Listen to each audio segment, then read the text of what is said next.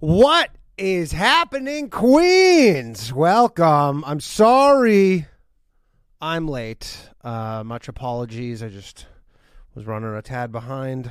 Uh, but we're only, what are we, four minutes late? That's not terrible. That's not terrible. Welcome, all the scroats. Welcome, scroats, uh, to an all terrible welcome new episode of Low Value streaming of the Female Dating Strategy podcast. And I'm so excited. I cannot even believe my eyes. In the chat with us right now is the Female Dating Strategy podcast. Can you believe it? They're in the chat and they're giving me a free roast of scrote. So I'm going to assume um in the chat right now. I'm going to assume it's uh our the American one, Roe, because if it's Savannah, it would be midnight there, and I know she's got a real job, I believe. So I, am gonna guess is Ro. So what's up, Ro? Um, someone says it's fake. I don't think it's fake. It's the Female Dating Strategy podcast page. I guess it could be a fake account. Uh, it's possible, but I don't. Maybe it is. Maybe maybe I'm getting maybe I'm getting uh, scammed. Is what people are saying. Certainly possible. Uh, but I don't think so. It's like it's the female dating strategy podcast. Can, can you click on? Let me see. Let me try and click on this. Sorry. Uh, welcome all, everybody. Uh, welcome, welcome, welcome. Can you click on these things? No, you can't.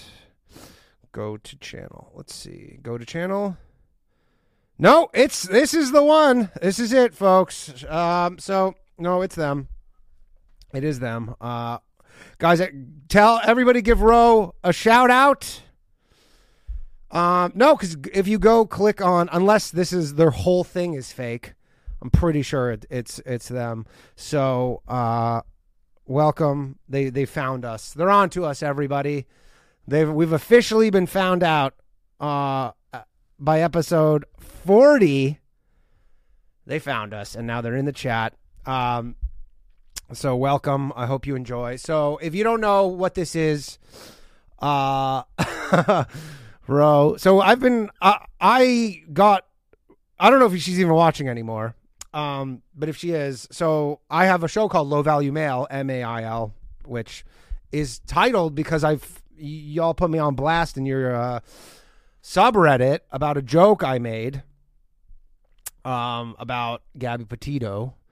And then, and I never heard the term low value mail before, and then it kind of just stuck. So, and then I just had the idea to watch your podcast I didn't even know you had a podcast actually, and then I found out about the podcast, and then so we we just listened to the podcast, and boy, do we have a good time. So, uh, she might be gone. I don't know. A- anyways, shout out Queens.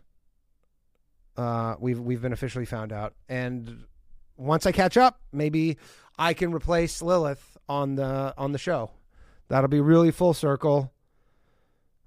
Um, if I can just replace, because I know uh, our friend Lilith is out with some health health maladies, if you will. Is that correct saying? Anyways, this week we're doing episode 40 and episode 41 of the Female Dating Strategy podcast. We're getting there. We are getting there. It's really her, by the way, because go click on the three dots. Go click on the three dots beside the thing and then go to channel. I don't know if you're allowed to do that as because I, I don't know if other people are allowed to do that, but I can, and I can confirm that if you go to channel, that's the channel that they upload the the episodes to because that's where I play them off of. So pretty sure that's Roe. Shout out. I, am honored.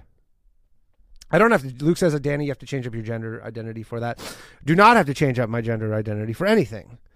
Uh, no, you get block and report. Do not block. Do not report. Um, I can tell you. I, I can assure you. And if there's any mods here in the chat, I don't know if there are. Uh, d- did any mods make it tonight? No, not yet. Well, we might have to make somebody a mod once the sex bots show up.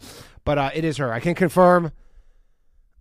Uh, these were the, the female dating strategy podcast. It says, "Why did this BS come up on my feed when I went to update the channel?" So it's them.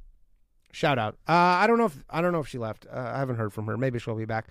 Anyways, this week, episode forty, episode forty-one of the female dating strategy podcast. Maybe I can get her to call into low value mail sometime and we could chat. That would be exciting. Probably wouldn't, but who knows. But I imagine that this is this stream is going to make it into the subreddit or the Discord or the Patreon. Oh my god, imagine if I'm the next roast of scrote. It'd be such an honor. Such an honor. I I can only just hope. I can only hope that that'll happen. Who knows? Um. All right. Enough rambling. By the way, if anybody wants, uh, if you were watching Low Value Mail last week, if you are aware of the term off limits, this show is all. This show is officially off limits. Actually, the fact that that the female dating strategy showed up in the chat. Uh, there's off limits shirts available at www.lowvaluemail.com or www.bigassfaketitties.com. Grab uh, two different designs. There's actually three different designs. If you if you support me on the Patreon, patreon.com slash low value mail, uh, and so you know about the White Square Club, there's a White Square limited edition off limits shirt. Uh, it says it's two hundred and fifty dollars. It's not two hundred and fifty dollars. It's twenty five dollars, like all the other shirts. I didn't know how to set it up to make it exclusive for for patrons and stuff. So if you're a patron, you can just log in, or if you follow me on locals, or or even uh, if you're a scrote on YouTube, there's a discount code that gives you ninety percent off. So then it becomes twenty five dollars. So without further ado, episode forty of the Female Dating Strategy podcast.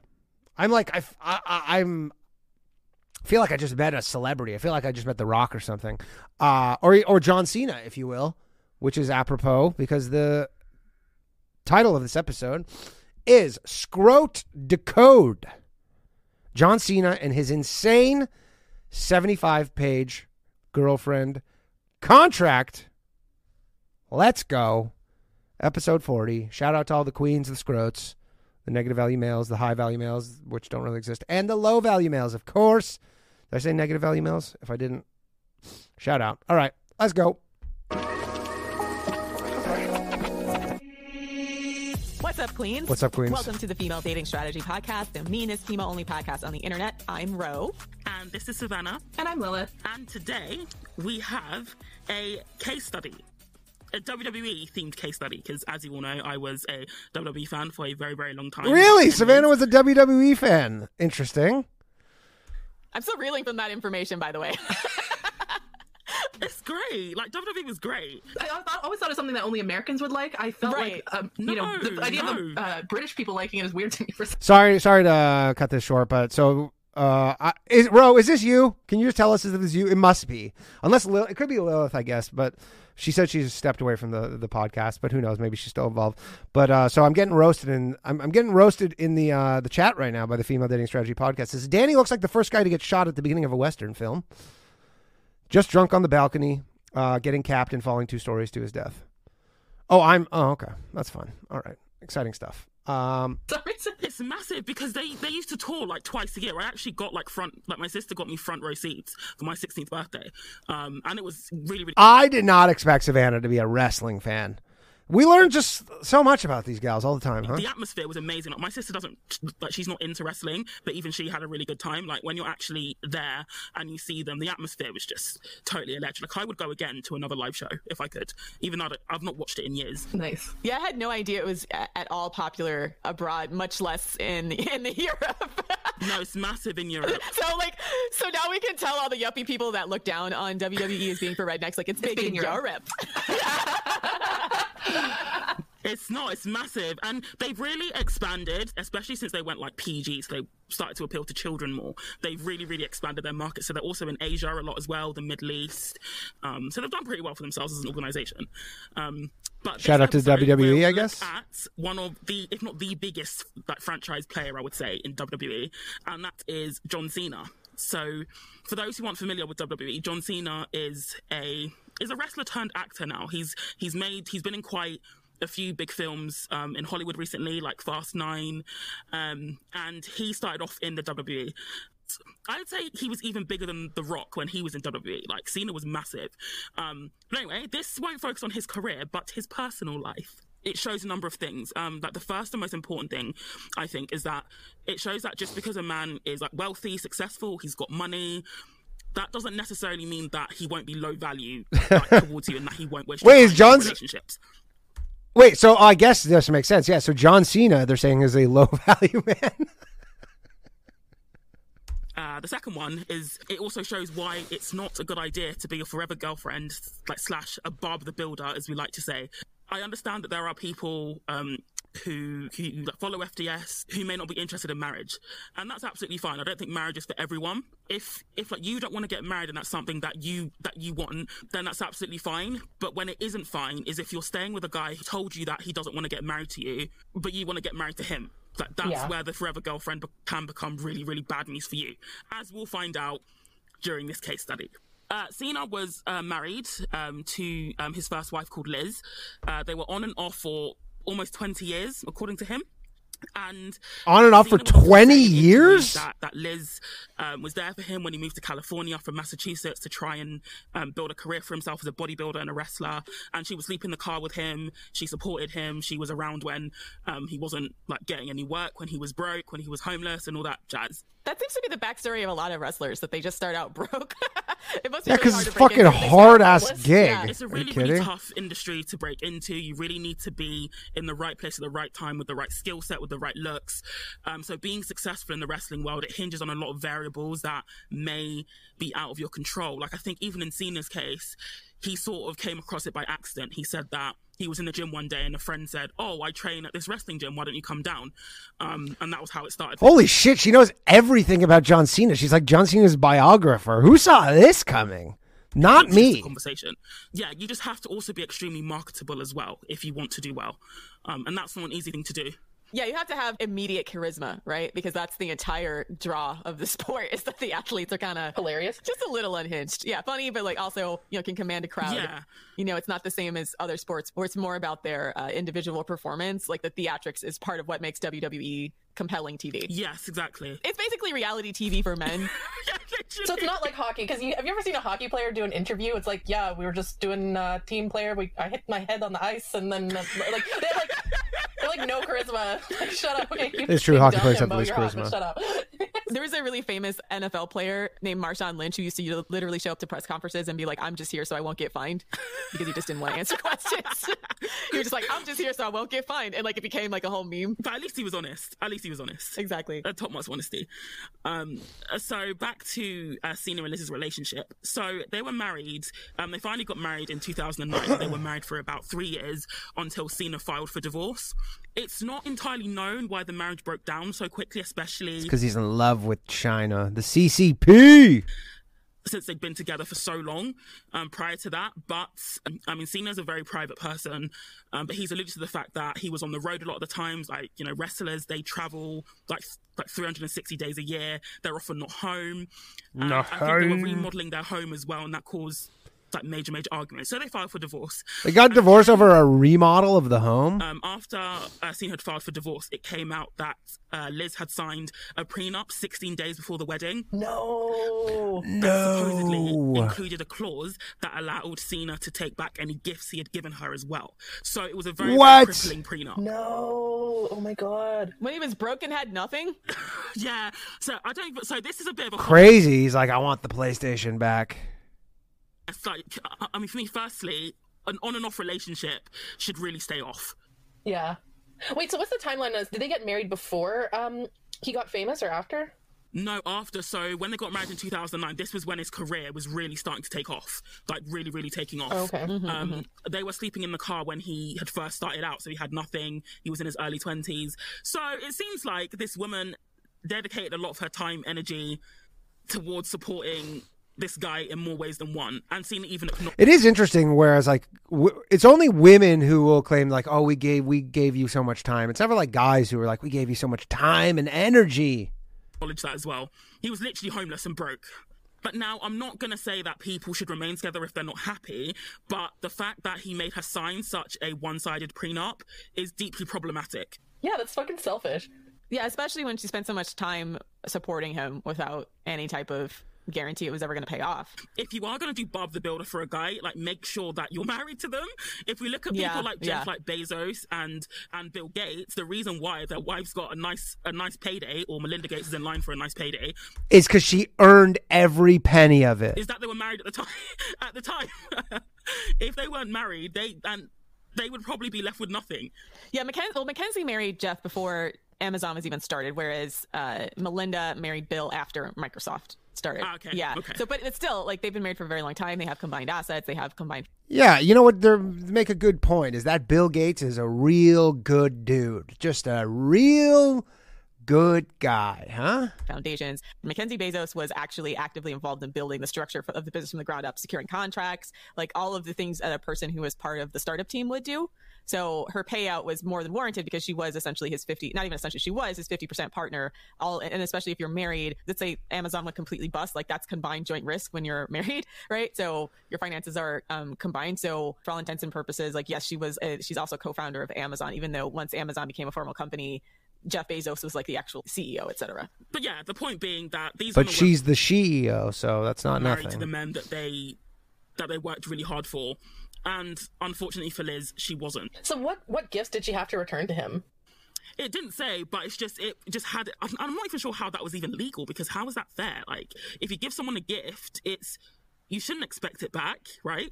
Yeah. the thing about prenups is they can write whatever they want, but not all that not all of that stuff is legally binding. Yeah. And, and depending on what state you're in, it could be completely irrelevant. Like there's certain structural aspects to the law that prevent certain aspects of prenups being signed into uh, or being like uh, honored during divorce proceedings. So Yeah. it's really really complicated, and I don't know enough about it to speak definitively. But yeah, it's it's highly possible that that technically isn't actually uh, legal. But even if it isn't legal, it's still deeply problematic that he'd put that in in the first place. It's a dick move. Yeah, it's a dick move. like that was a red flag. It's a massive red flag, and also it's 16 days before the wedding, which makes me think, well, you know, was it? I just think if you're going to do something like a prenup, it needs to be like, firstly, you need your own independent legal advice, and you need to make sure that it's Yeah. fair to you as well. Like, Did she not have a lawyer? like he waited to the last minute on purpose. because she eventually got the same like lawyer that took Hulk Hogan, who was another um, like WWE. She had Hulk's, that took remember? Hulk Hogan to the cleaners after his divorce. So I would imagine that prenup was quite ironclad if she's going to get such a lawyer. What are all these lawyers that I are just for wrestlers? spoken about a lot. By the way, uh, like the stream. I'll give away, as always, hundred likes, and I'll give away a Scrote channel membership for one month. Like away, Queens. Like oh, on the away. subreddit, and I'm not entirely against them, but it's, it should also be seen as another vetting strategy as well. If a guy is clearly expecting you to sign a very, very one sided prenup, you need to reevaluate if this is somebody you should be marrying. Yeah. Because a high value man, even if you divorce, that he shouldn't want to see you homeless or or not getting your fair share, especially if you helped him and you've raised kids. He shouldn't want to see you destitute. Yeah, the sort of man who wants you to be destitute if you get divorced is a red fucking flag. And I know some marriage and I know some marriages like this where like the I for the men like the idea of leaving their wife destitute if she ever leaves them is like the whole draw. Like they use it as a control thing. And so I don't understand why women then just. Why don't you just go marry guys who have less money than you? yeah, it's- it's a big fucking red flag if a guy is making you sign a prenup like that. Yeah, they're definitely trying to control you. And then furthermore, if you're involved in actually supporting his career, you're just doing a bunch of unpaid labor that you're not being compensated for, it, right? So it's like a double insult because essentially this person just used you for a come up, didn't actually compensate you for any of that work, expected that to be part of your relationship. But once you are talking about like, hey, can I share in some of the success that I actually helped invest in you? Then suddenly they are hemming and hawing and thinking you don't deserve it, right? And you see, I mean, you've seen stuff like this with like family businesses as well, right? A lot of the times the wife will do all the back office work. She essentially is an unpaid, unpaid employee. And then once uh, does like a lot of stuff that would probably too, be too expensive if they hired out actual help Yeah. uh, to get businesses off the ground. And then when they get divorced, the guy wants to act like, oh, she never did anything, right? I'm like, no, she's Yeah, I mean, that's early not fair. investor and your sole employee, right? Yeah. Like it's very cheap. And your sole mate. So Sorry. Just watch when guys do this because they act like women don't deserve alimony or that they're like they're all leeches and that that uh, the man's success is his own and that's just not true. It's not true at all. Not true. It's just at not all. true. It's just fundamentally Uh, not oh. true, and that's why they use women's labor in that in that regard because they couldn't get their butt. They, like it, it's much harder. In some respects, it's much easier to exploit your girlfriend or your wife than it is to try to exploit like one of your buddies and tell them to work for free forever, right? And then be like, oh, when if you become successful, be like, oh, this is me, this is my company, because that guy's going to demand like equity and ownership, right? Yeah. Yeah. And when you're married, you already kind of inherently have that. So that that's the thought behind it. And don't let men like make it seem like every woman involved in this is just a freeloader because that's just not true. Yeah, also I think a lot of women do this because they assume they assume that men are ethical participants just like they are. And so they think, "Oh, if I help my man and support his business, if, if I support him, if I do this, he'll he'll see what I've done and he'll recognize all the work I've put in and he'll really respect and love me for it." And Some real pick me energy right there, isn't it? Famous last words. words, right? Like all the women think that, "Oh, if I invest in him when he's not famous, then he'll I'll get my payoff later or he'll like he'll show me some reciprocity later. No, and that's why FDS we demand investment up front because we don't b- believe this bullshit that like oh if you just slave away for a man then maybe one day he'll give you a payoff. Like understand that men will happily take your labor and your attention and Yeah. your devotion for years, and then when they make it and become famous, they will dump you like a hot potato for another woman. There's a term for it. It's called starter wife. Exactly. So understand that men are not ethical participants. It's so wild to me. They'll hang out with their buddies from high school, but their wife will be the first person they dump. Yeah. Yeah. It's really messed up because they can't wait to put their homies on and Yeah, because their buddies don't nag them all day. like, oh, I'm going to share the wealth of the community. But like the woman that literally is birthing and raising their kids, she's the first person to get jettisoned. Yeah. And the saddest thing is, it's sort of a double whammy for the women. I mean, this didn't happen in um, like Cena's case, as far as I know. But when the woman is busy building the man, she's also neglecting her own like dreams and aspirations as well. Like there was a thread on like Reddit. I think that I came across, and it was saying like so many women were saying, "Oh, I dropped out of law school to be with my husband. I didn't go to medical school to be with my partner." Like they like women they they sacrifice a lot more than just their labor they also sacrifice their own ability to have a career It's the opportunity cost. Yep. The opportunity cost and this is why like women end up um in poverty in divorce because if you spent you know years and years investing in this person uh, to the point where you've neglected your own dreams you know if that relationship ends you don't really have a lot to go back on. And it's just really really sad that women are set up in this way Yeah, that's why I think men deserve to be rinsed. So, ladies, always put yourself in a situation where you can easily rinse the man. Say it. Like, tell if her like it love now and things are great now. Keep in mind, like that love could change into hate at any point in the future. You never know, right? Yeah. So even when you're in love and things are going, in fact, when you're in love, that's the best time to make sure that you're in an advantageous situation, right? That's when you have the strongest negotiating power. Make zero financial and time investments in men, and especially in their businesses, unless you are married. So don't skip college for men because that's one of those things that no, I'm serious true. because that is something that gets considered when you have to go and split assets I mean, honestly, good idea. Yeah, don't do that. and uh, ask for alimony. It's like what were what what kinds of uh, opportunity costs were foregone by the woman to support the man's career because you're essentially a singular unit in the eyes of the law, right? So those are the kinds of things that actually will would really behoove you to keep track of, so that if things go bad, you have some kind of recourse to be like, uh, okay, I'm entitled to this much money because this is the amount that I would have been investing here had I not invested in you. Yeah, and I think we need to have more of these cautionary tales for men where women rinse the man because I think if men, uh, if men realize like, oh shit, like she's gonna come after me financially, like maybe I should not fucking be a piece of shit. Like I don't know, they will. They'll just be sneakier about it. But that, that's the thing. Women need to get smarter about this shit. I'm a, Yeah, I'm women, almost get a little bit scared smarter. Sometimes to publish these episodes because then you just realize there's guys that are going to listen to this and then be like, I'm going to hide all my assets in some like tax sheltered place where she can't access it and then never tell any woman about it I'm not saying don't do that. just really hose women down. But that's why we re- require men to be it's like women rinse and men hose. I like the upfront with their investment. If they're being miserly, then we don't date them.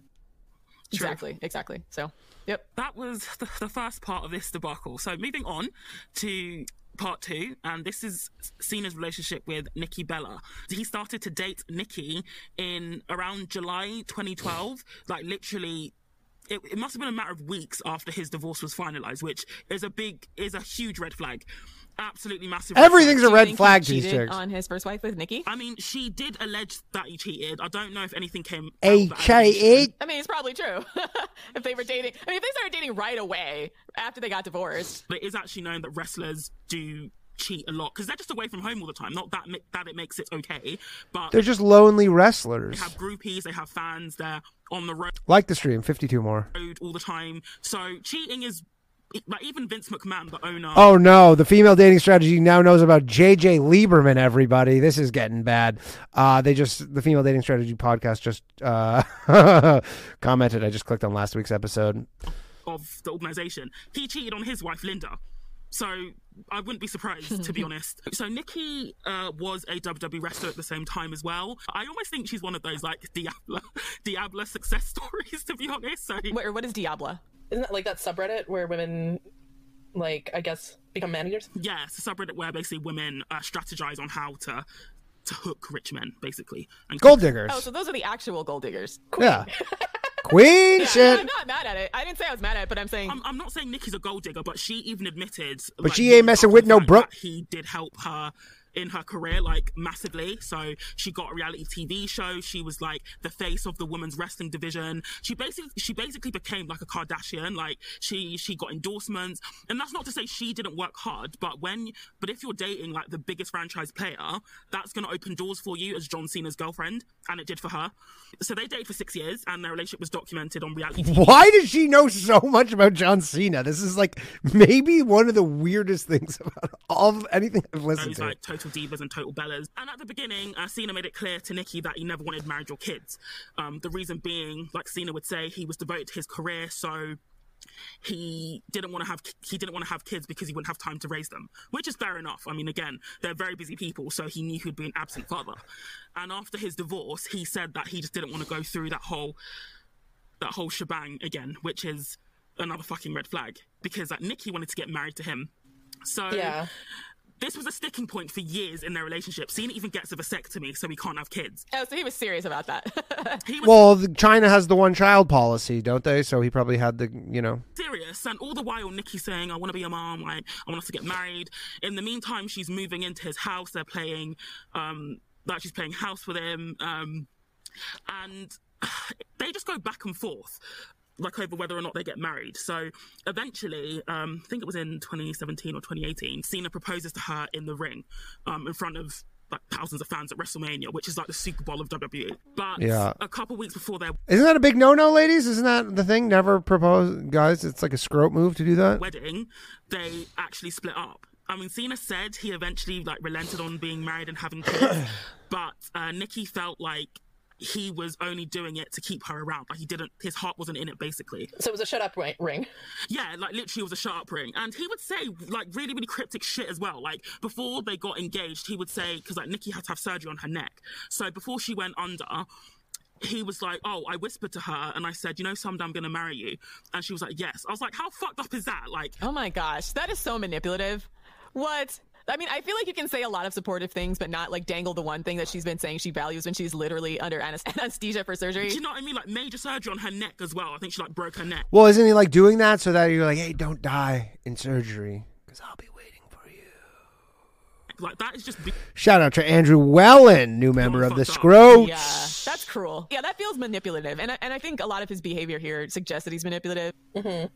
so yeah. So they break up, and in 2018, Wait, why did they break up? it was it was a combination of factors. Firstly, Nikki felt like that his Why heart did wasn't she in it. know he so much into it. about Cena this? basically proposed to her as like a sharp ring, yeah, basically. Because ultimately, and this is the thing with something like marriage and kids, if the two people can't agree on whether they should do it or not, the relationship is a non-starter. If if Cena was saying this when they first got together, that should have been her signal to to bail on the relationship. Yeah, I guess it's it's so complicated because she's her career is wrapped up in him, so that adds like this layer of obligation she probably felt.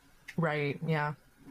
I just read. Um, I'm just reading this article about the couple, and it, there's this one line that's like, apparently she said that if being with him meant never being a wife or mother, that was a sacrifice she was willing to make. Like she said that to her family, and I'm like, girl, no, never sacrifice your wishes for a man. Yeah, she should have just Not even John on. Cena? Like, he's not any man, though. It's John Cena. And isn't like the whole thing with women where you're like, yeah, he, he says this now, but I'll, you know, I guess although he had the vasectomy, so you can't. Then upgraded, Yeah. right? If, when, once it became clear he wasn't going to invest in her more than that.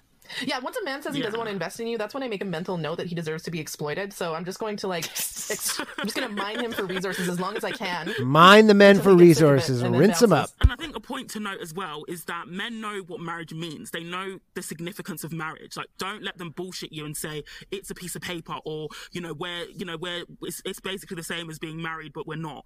Like, like marriage has real implications and protections that they are well aware of. So if they're not willing to commit to you in that way, don't waste your time. Oh, I just want to point out the re- in this article I'm reading about how um, it's from Paste magazine, and it says that Nikki signed a contract to live in John's house.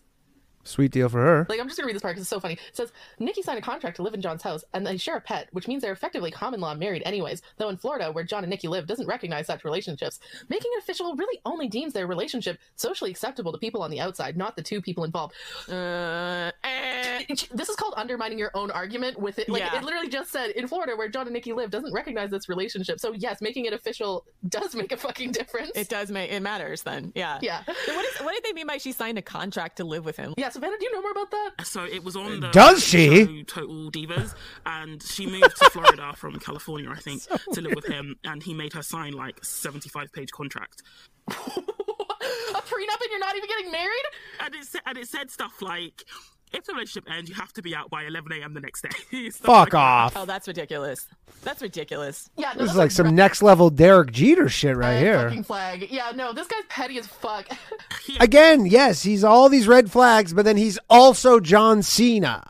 Like f- this from a regular guy, you'd be like the nerve of this psychopath, but he's John Cena. Explained why, um, because he basically, um, like, Mom deserves the best, and there's no better place to shop for Mother's Day than Whole Foods Market. They're your destination for unbeatable savings, from premium gifts to show-stopping flowers and irresistible desserts. Start by saving 33% with Prime on all body care and candles. Then get a 15-stem bunch of tulips for just $9.99 each with Prime. Round out Mom's menu with festive rosé, irresistible berry chantilly cake, and more special treats. Come celebrate Mother's Day at Whole Foods Market. Pays or supports not pays but he supports his entire family so he built his mom a house in massachusetts that his brother lives in he's got trust funds for his nieces and nephews and he was trying to argue that he just doesn't want a woman to basically like rinse him essentially Yeah, if his name's on Nothing wrong with that. the house and they're not married, she has no right to it anyways. Like, it just seems it excessive. just seems excessive. Yeah. Yeah. like, why would you make a woman sign a prenup to live in your house? That's like a fucking. That's low value as fuck. so he came across as a bit of an asshole in that whole reality tv show like a bit. A bit? No. He's like fucking FDS villain. yeah, and 75 pages. When did he? basically Actually, I think he did his China apology after this too, so they don't even know about the China apology. says you have to vacate the home as soon as we break up is is pretty insane. and you have to live by his rules like you have to put stuff where he wants you to put the That actually just sounds like coercive control, honestly. Yeah, that's co- So then don't do it. coercive control. That sounds Nobody's actually forcing you to do shit. And the thing is, he presented the contract when, like, on the day she moved in. It wasn't even like he sent it before. She started moving her stuff in, and he was like, "Okay, sign this."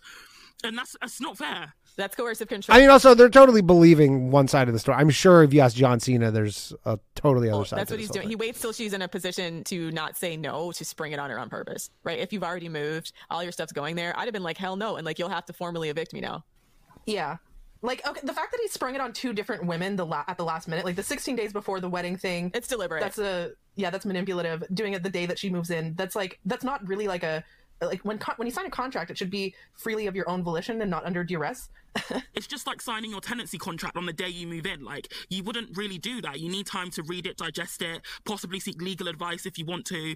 So it's really bad. I think he knows she- he would she would have been scared off. That's why he waited till she wanted to move. So this is a way for again, once again, of him exploiting her, getting what he wants, and then waiting till she gets there, and then springing on all these like conditions. Right? If he had just given it to her up front, she would have time to think about it and maybe said no. But he doesn't want her. He wants her to live there. Right? Yeah, he wants her to live there, and he wants her to completely obey him, which Yeah. is why he did that. Uh, pretty Aside- sick, pretty not bringing it sick. from the but from the very beginning of their relationship, from the time when he said, I don't want marriage and kids, to the time when he was controlling, to the time they were in couples therapy, and, you know, Cena basically said in a Rolling Stones interview, I'm selfish as fuck.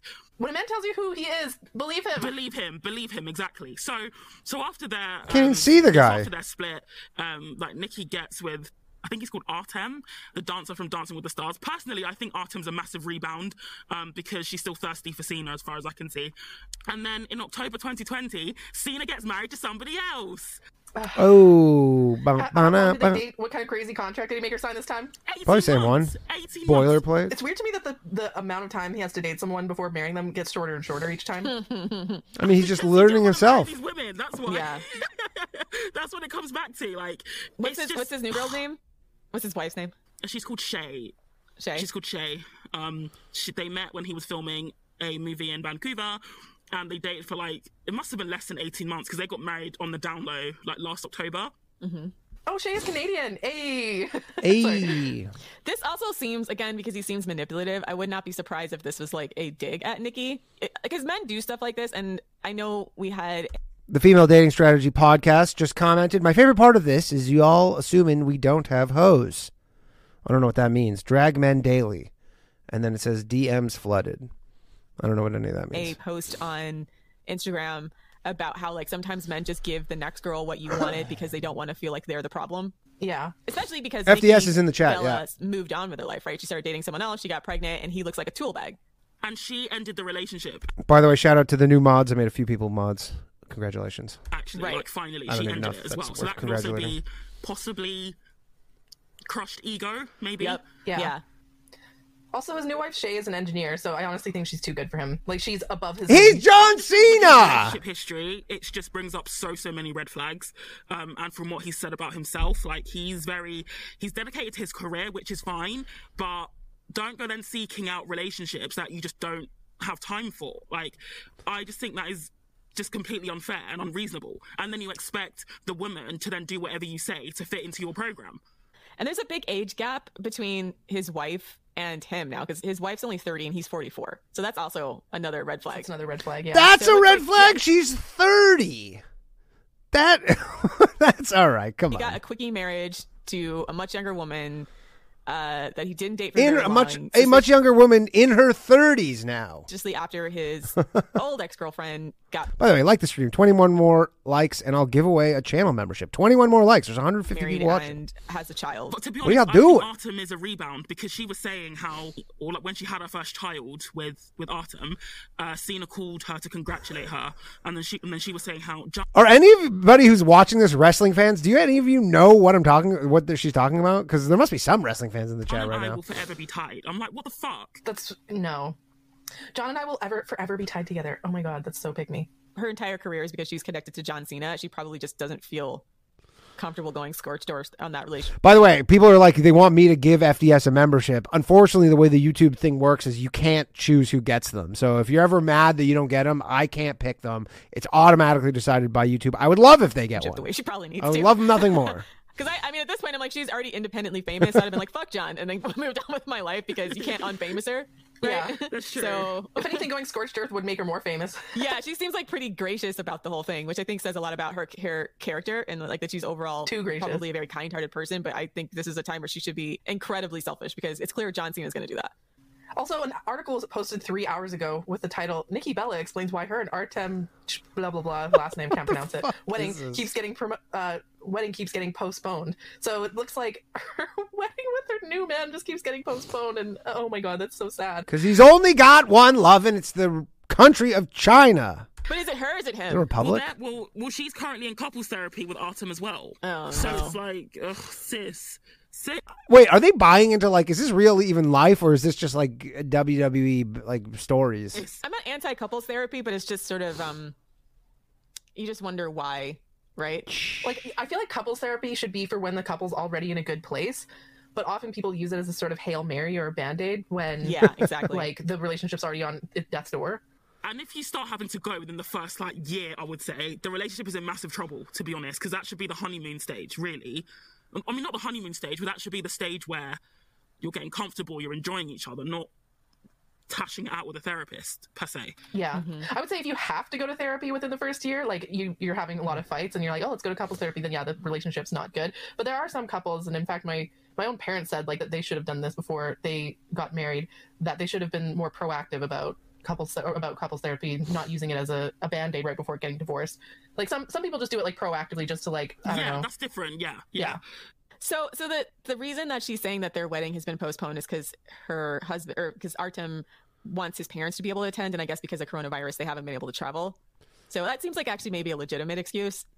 I mean, they can always get Mm. the paper marriage and have the physical wedding later. A lot of, a lot of people have been doing that, but yeah. Do we know if they've been? Are they married now? Because it's from a year ago. Could, they Any could. update? But it could also be an excuse, so you never know. Yeah, And I still don't understand why people have babies before getting married. Yeah, it's weird to have babies before getting married. Yeah. It's called a fucking accident. they had a panty baby, A pa- pandemic baby. a panty baby. Yeah, with the John Cena thing, I think it, it throws up a lot of lessons. Like, you know, the first one is that if a guy tells you that he doesn't want marriage or kids, believe him. Don't stick around trying to change his mind. Don't talk yourself out of wanting what you want just to hang on to this guy. Yeah. Because there are other guys who will gladly give you what you want without hesitating. And also, the longer you stick around, the more this guy thinks he's doing something because he must think, oh, well, if she's sticking around, then, you know, she must really, really, really, really want me if she's willing to give all that up for me. And that just inflates their ego. Yeah. Yeah, like never sacrifice what you want just to keep a man who isn't even that great. It's it's literally never worth it, and they would never do the same for you. Exactly. Absolutely never. Okay, so the other thing too is because she's at 30, she's 38. I guess she wanted to have the child right away. I kind of don't blame her for that, actually. I kind of Yeah. see where she's going with it. where She's like, Clock's I wanted to have the baby ticking. Now the wedding is getting postponed because of coronavirus. Clock's It's not the ticking, best way to do things, but I'm ladies. kind of seeing The reasoning. it's sort of a, it's a weird couple of years. I think on a normal timeline, we'd be like, this is not an excuse, but yeah, yeah, true. I mean, Maybe Come on, give it to FDS. Give it to FDS. Let's see who gets Colonel Sanders. Everybody. yeah, if it was not if there was not a shout out. pandemic, then I would be more suspicious. But the fact that yeah, it's been a weird couple of years, I can be. I, I kind of get it. Yeah. Also, their baby looks so fucking cute. They actually look so adorable. Their family is so precious. yeah. Their Instagram is goals. It's really cute, but again, you never know.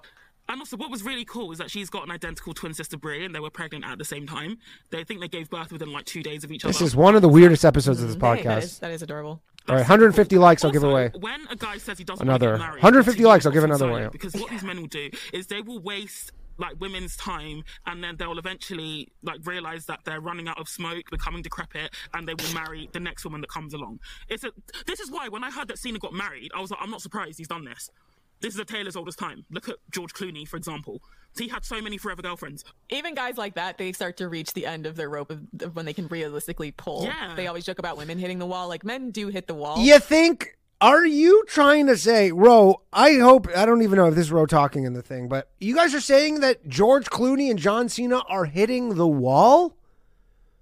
Absolutely. It's not like I think they all have this like like vision that they're going to be swinging bachelors into their 50s, but that's just not the case. There becomes a, a stage where you either got to They outright just get tired of it. You don't think they? You don't think?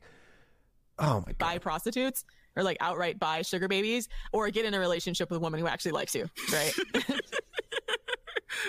Yeah, and you know, I don't think Cena looks bad at all. Like you know, physically, like in terms of his body, he's he's probably in the top one percent. But face wise, he is looking his age. Like he's not the young, you know, fresh faced wrestler anymore. And he, I'm sure even he knows that now. yeah. Yeah, I like sometimes they say shit which is just so unbelievable. They're trying to act like John Cena would have a tough time. But Getting I got chicks? annoying as shit. Like these guys who are in WWE, they're basically decrepit by the time they retire because the, of the wear and tear. Yeah, so I mean, their bodies might be the fucked up. Has accelerated in that lifestyle. Ultimately, you just have to know your worth and when it's time to walk away from a relationship. And I just don't. I see a lot of women convince themselves that we have a great relationship, but um, but I want to get married and he doesn't. And it's like. You can't have half a marriage. You can't have half a child. I think like marriage and kids are probably the two things you cannot really negotiate on, and possibly religion as well. You can't really negotiate on. So it's important to bear in mind what your deal breakers are and if you know marriage or kids or anything in a relationship is important to you you have to be willing to walk away if the person that you're with is not willing or able to give that to you Yeah. Also, I have heard of cases where a woman really wants a child, the man doesn't want it. And so if they have a child, the man will say something like, okay, I'll let you have a child, but I won't do anything to contribute to it. I've seen a, a lot of these Oh in my like Breaking. Mom, like the Breaking Mom subreddit. Yeah. And so these sorts of relationships often end up with a woman paying for all the child's expenses, doing everything. They're living in the same house. So she's still like cooking and cleaning for him, but he's just like a deadbeat with a mommy McBang maid, like in the same house. So never be in a That is so depressing. it's so fucking sad that there are women out there who agree to that. like i've seen it the other way around as well where the woman doesn't want to have kids but the guy's like no no no i want kids i'll help i'll help obviously when the kid gets here he doesn't do shit and so the kid is left with somebody the mother who ultimately didn't want them yeah. The irony of that too is like they would have just been And then so they much turn out to be serial dumping killers that or guy and something. finding a guy who wanted to have kids. So now they're they're they're hanging on to this guy and they're robbing themselves of other opportunities. And they're robbing their children. Yeah, of a father. It feels just strange to me, and I know that it, a lot of people don't feel like, oh, I love my kid right away, and they might not feel warm, fuzzy What? People don't love their kids? That's fucked feelings, up. but you have something that's literally dependent on you to survive, and you can't This is like s- psychotic. up a single fuck to give. Yeah. Mm, yeah that's fucked Even if you don't want children, it feels like low value as fuck to have the child and just like not Not care for them. at all. Yeah, no right? shit. Like, you fucked know. up. yeah That is low value as fuck. But yeah. I know people like to say, oh, FDS are only interested in men who are mega rich, which is a complete lie. But there are some women who are, and that's fine. But they also come with their own problems and drawbacks. Like wealthy men, they they often didn't become wealthy by being generous philanthropists, right? They know how to amass wealth, and they also know how to retain wealth as well. And if you, I mean, sometimes if you don't come into their orbit, they don't see you as somebody who is, um, who's going to be an, an equal partner in their world. They see you as a threat, and they will do whatever they can to make sure that you don't get what's what's owed to you, and they will do whatever they can to make sure that you're shut out as well. So you also have to vet wealthy men really, really carefully. Um, they just because somebody's got money, that doesn't mean that they'll be generous, as we've seen with John Cena when he put the the you have to give the gifts back clause in his prenup, or or when he made Nikki Bella sign that ridiculous contract. Like that doesn't necessarily mean he's going to be generous towards. There's this uh, quote that I saw in People magazine where he was saying that like because she signed that contract, he realized like oh she uh, she really likes him and she's really in it for the long haul. It seems manipulative for him to say that.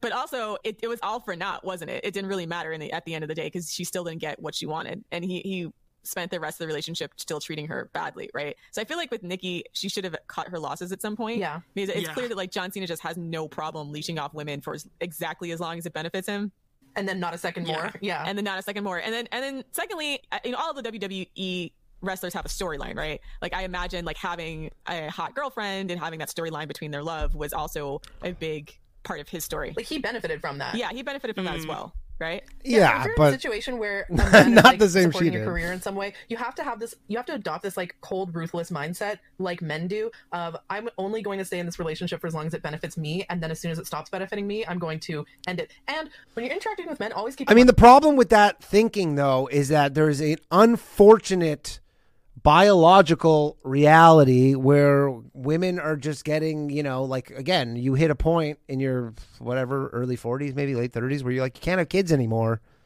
right? Which is is a thing at the end of the day that you bring to the table. Whereas guys are kind of getting, you know, maybe they look worse slightly, but not even all of them do the older they get. I'm like maximizing my own benefit, maximizing my own benefit. Like basically use him in a way that will be maximally beneficial to you, and then take the emotions out of it altogether. Honestly, like understand that that it almost seems like that what they had like with the whole WWE like story love storyline kind of thing um, was like almost like commercializing their love story. Like understand that this is not like By the way, everybody, yes, this is FDS in the chat. This is them. true love. This is like money. this is Yeah, about money. Okay, exactly. you have to approach these sort of these sorts of money making relationships with a pragmatic mindset. Yeah, this is this is again reality TV for men. So Again, not bad advice, by the way. the the whole you do everybody you know live in a, a reality and just make you know take care of yourself engagement and the whole storyline is like part of it. It's part of it. Yeah.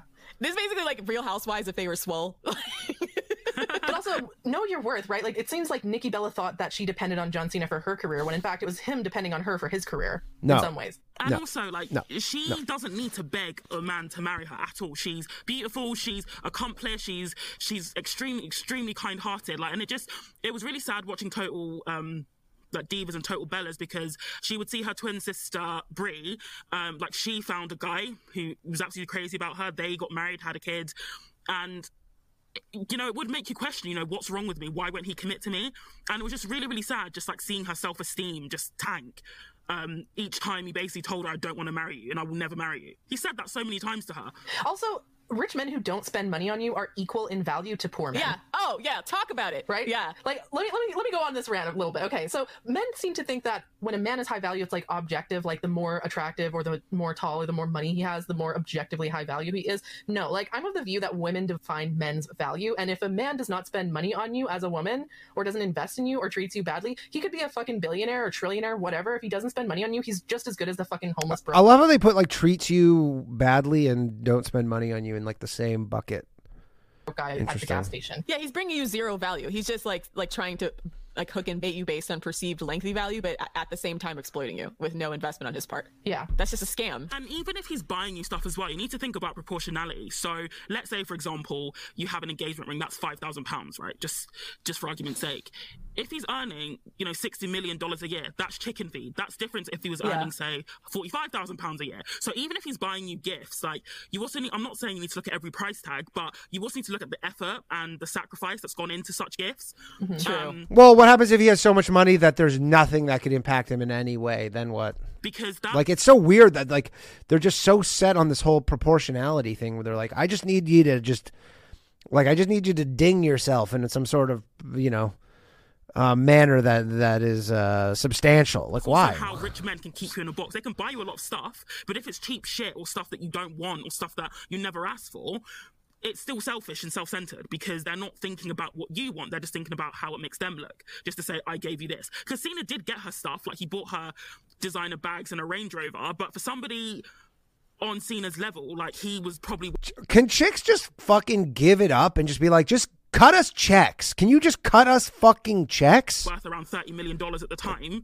That's chicken feed. Like his like his car collection alone is worth millions. Like it isn't spoken about enough on the subreddit how to vet rich men because some people see rich men as the prize and the end goal, but you have to vet them really hard as well. Like don't be blinded by their wealth or or their assets because they will fuck you over in different ways to a broke man. Yeah, Yeah. and like we kind of talked about in the Dave Brokeman. Portnoy episode, like especially if they're the more famous partner or they have the platform, you can they can really destroy you in ways. So it's it's it's almost more Yeah. it's the stakes are higher in some respects, meaning like the risks are higher in some respects because this is a person that has infinitely more power than you, you know, legally, socially, economically, or whatever uh, way that they built their wealth. So even if you do get in this relationship, you have to make sure that you have some kind of like recourse if he just decides to pull everything. Like, are you going to be homeless? Is he going to destroy? You know, if he's a rich guy that works in your industry, is he going to destroy your future job prospects? Like, there's so many ways it could go badly if you're not careful in vetting.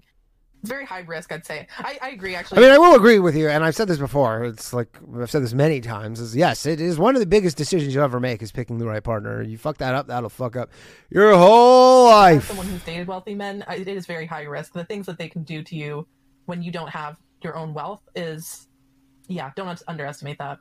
It can leave you vulnerable, which is why you have to you have to vet them as well and make sure that you are approaching them from a place of security. Twenty-seven more likes, and I'll give away another uh, membership. Maybe one of them will be to the Female Dating Strategy podcast. Who and not knows? desperation and going goo goo gaga over them just because they're it. That's why we don't do the gold digger strategy thing because it's just not it's not it's not FDS in the sense of like you, you're so much better off. Although we're not anti gold digger, but We're not anti gold digger, but it's just not it's not FDS. It's just more or less like speak for yourself, bro. No, I'm kidding. no, I'm saying I'm saying I'm like joking. we're not like okay. I, I think I talked about this in the Patreon. Like there's an aspect of a lot of the gold digger type videos where they're big on like the femininity training and learning how to um, be seductive to a man or uh, signal your submission to him, etc. And all those things make you look like a clown if you don't have anything else going for you, quite frankly. Because again, if you if you have your own wealth, your own platform, your own network, your own circle, then you can come to that person uh, in a position of more power right than if you're just trying to do the femininity training and then essentially they may or may not look at you like a working class Side piece. side piece right Side Yeah, understand when it comes to marriage, men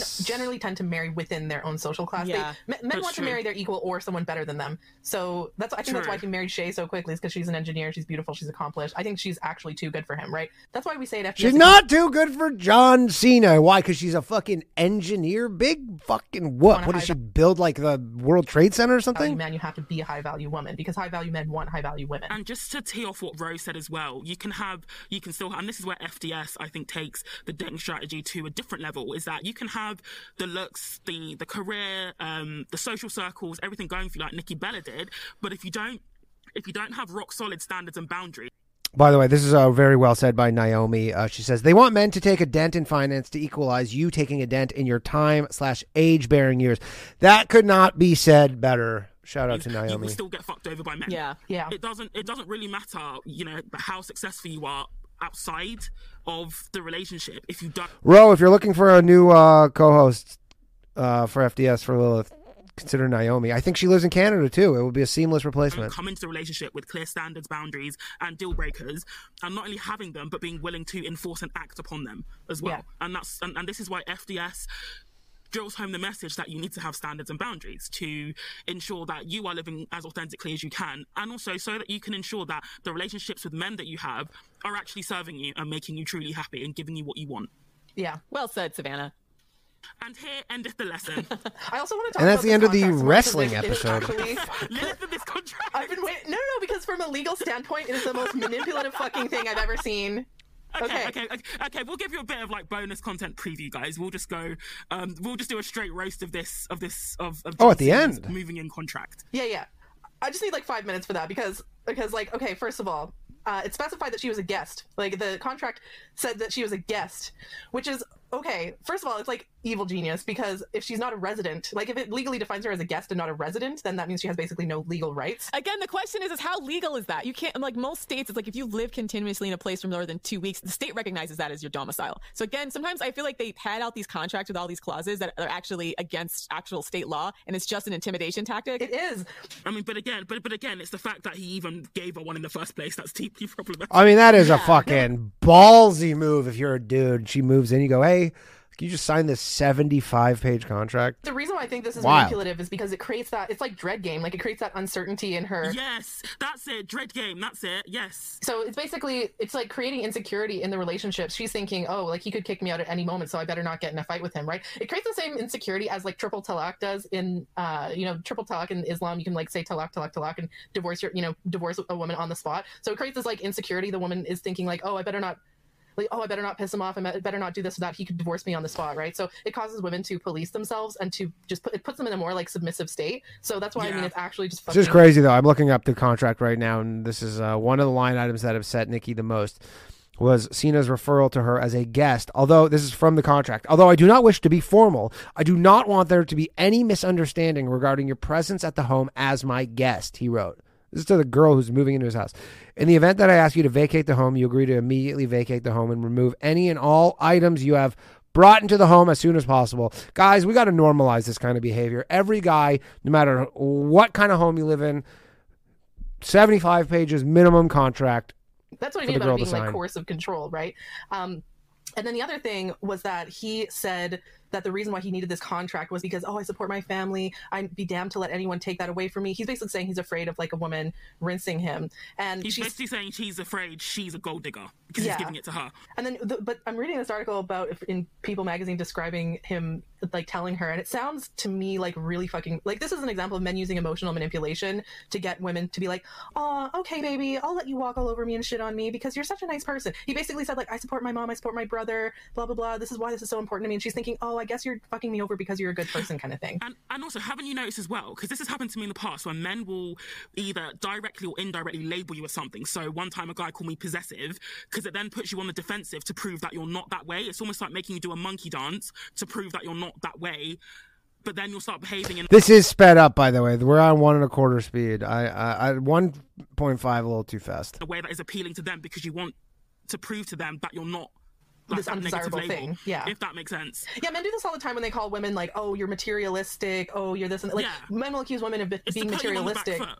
Yeah, so that women go, "Oh, I'm not I'm materialistic. not materialistic. Yeah. You don't need to do Yeah. anything for me. You don't need to like. You can shit all over me and disrespect me, and I'm not going to expect. I mean, are there not things that are just uh, observable and objective? Like, can are there materialistic women? I don't know, because I want to think prove so. that I'm not materialistic. They'll demonize normal behavior in women Yeah. as like, or you know, wanting security or wanting investment. They'll demonize that as like, oh, you're materialistic. Oh, you're possessive. You're a gold digger. Blah blah blah.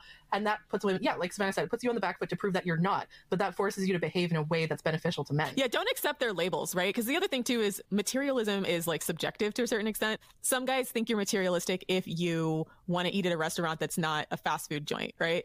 It- It's so subjective in some respects. So even when I see things like, especially if you were on a dating profile, and they're like, I don't like materialistic women. It's like immediate swipe left, man, because this is a person who's going to, uh, who's already like made a decision or like categorized people in a certain way without any type of nuance. So he's already decided that you don't Mm. deserve shit, and Yeah. that he's going to like try to negotiate down your standards. Exactly. And so, and the, the last point that I wanted to make about this was that uh, two weeks before their wedding, she called it off because, um, she, quote, John acted more and more like he was doing her a favor by somehow conceding to go ahead and marry her, the insider said. Nikki doesn't need a pity proposal, a pity wedding, a pity husband. She's phenomenal, tremendous woman. Agreed, she is a phenomenal, tr- tremendous woman. However, the. Um, the idea that I, I'm so glad that she walked away at this point because this line about oh he acted like he was doing me a favor by marrying me that is like if she had married him he probably would have been a fucking abuser because that's what abusive yeah, men say absolutely.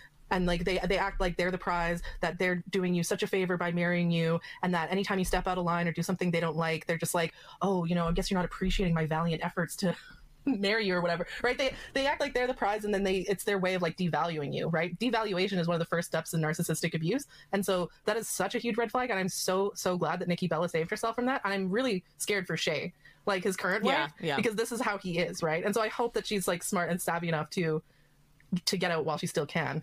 Uh, Shay, if you happen to be listening to this, just don't forget She's FDS not. is here for you.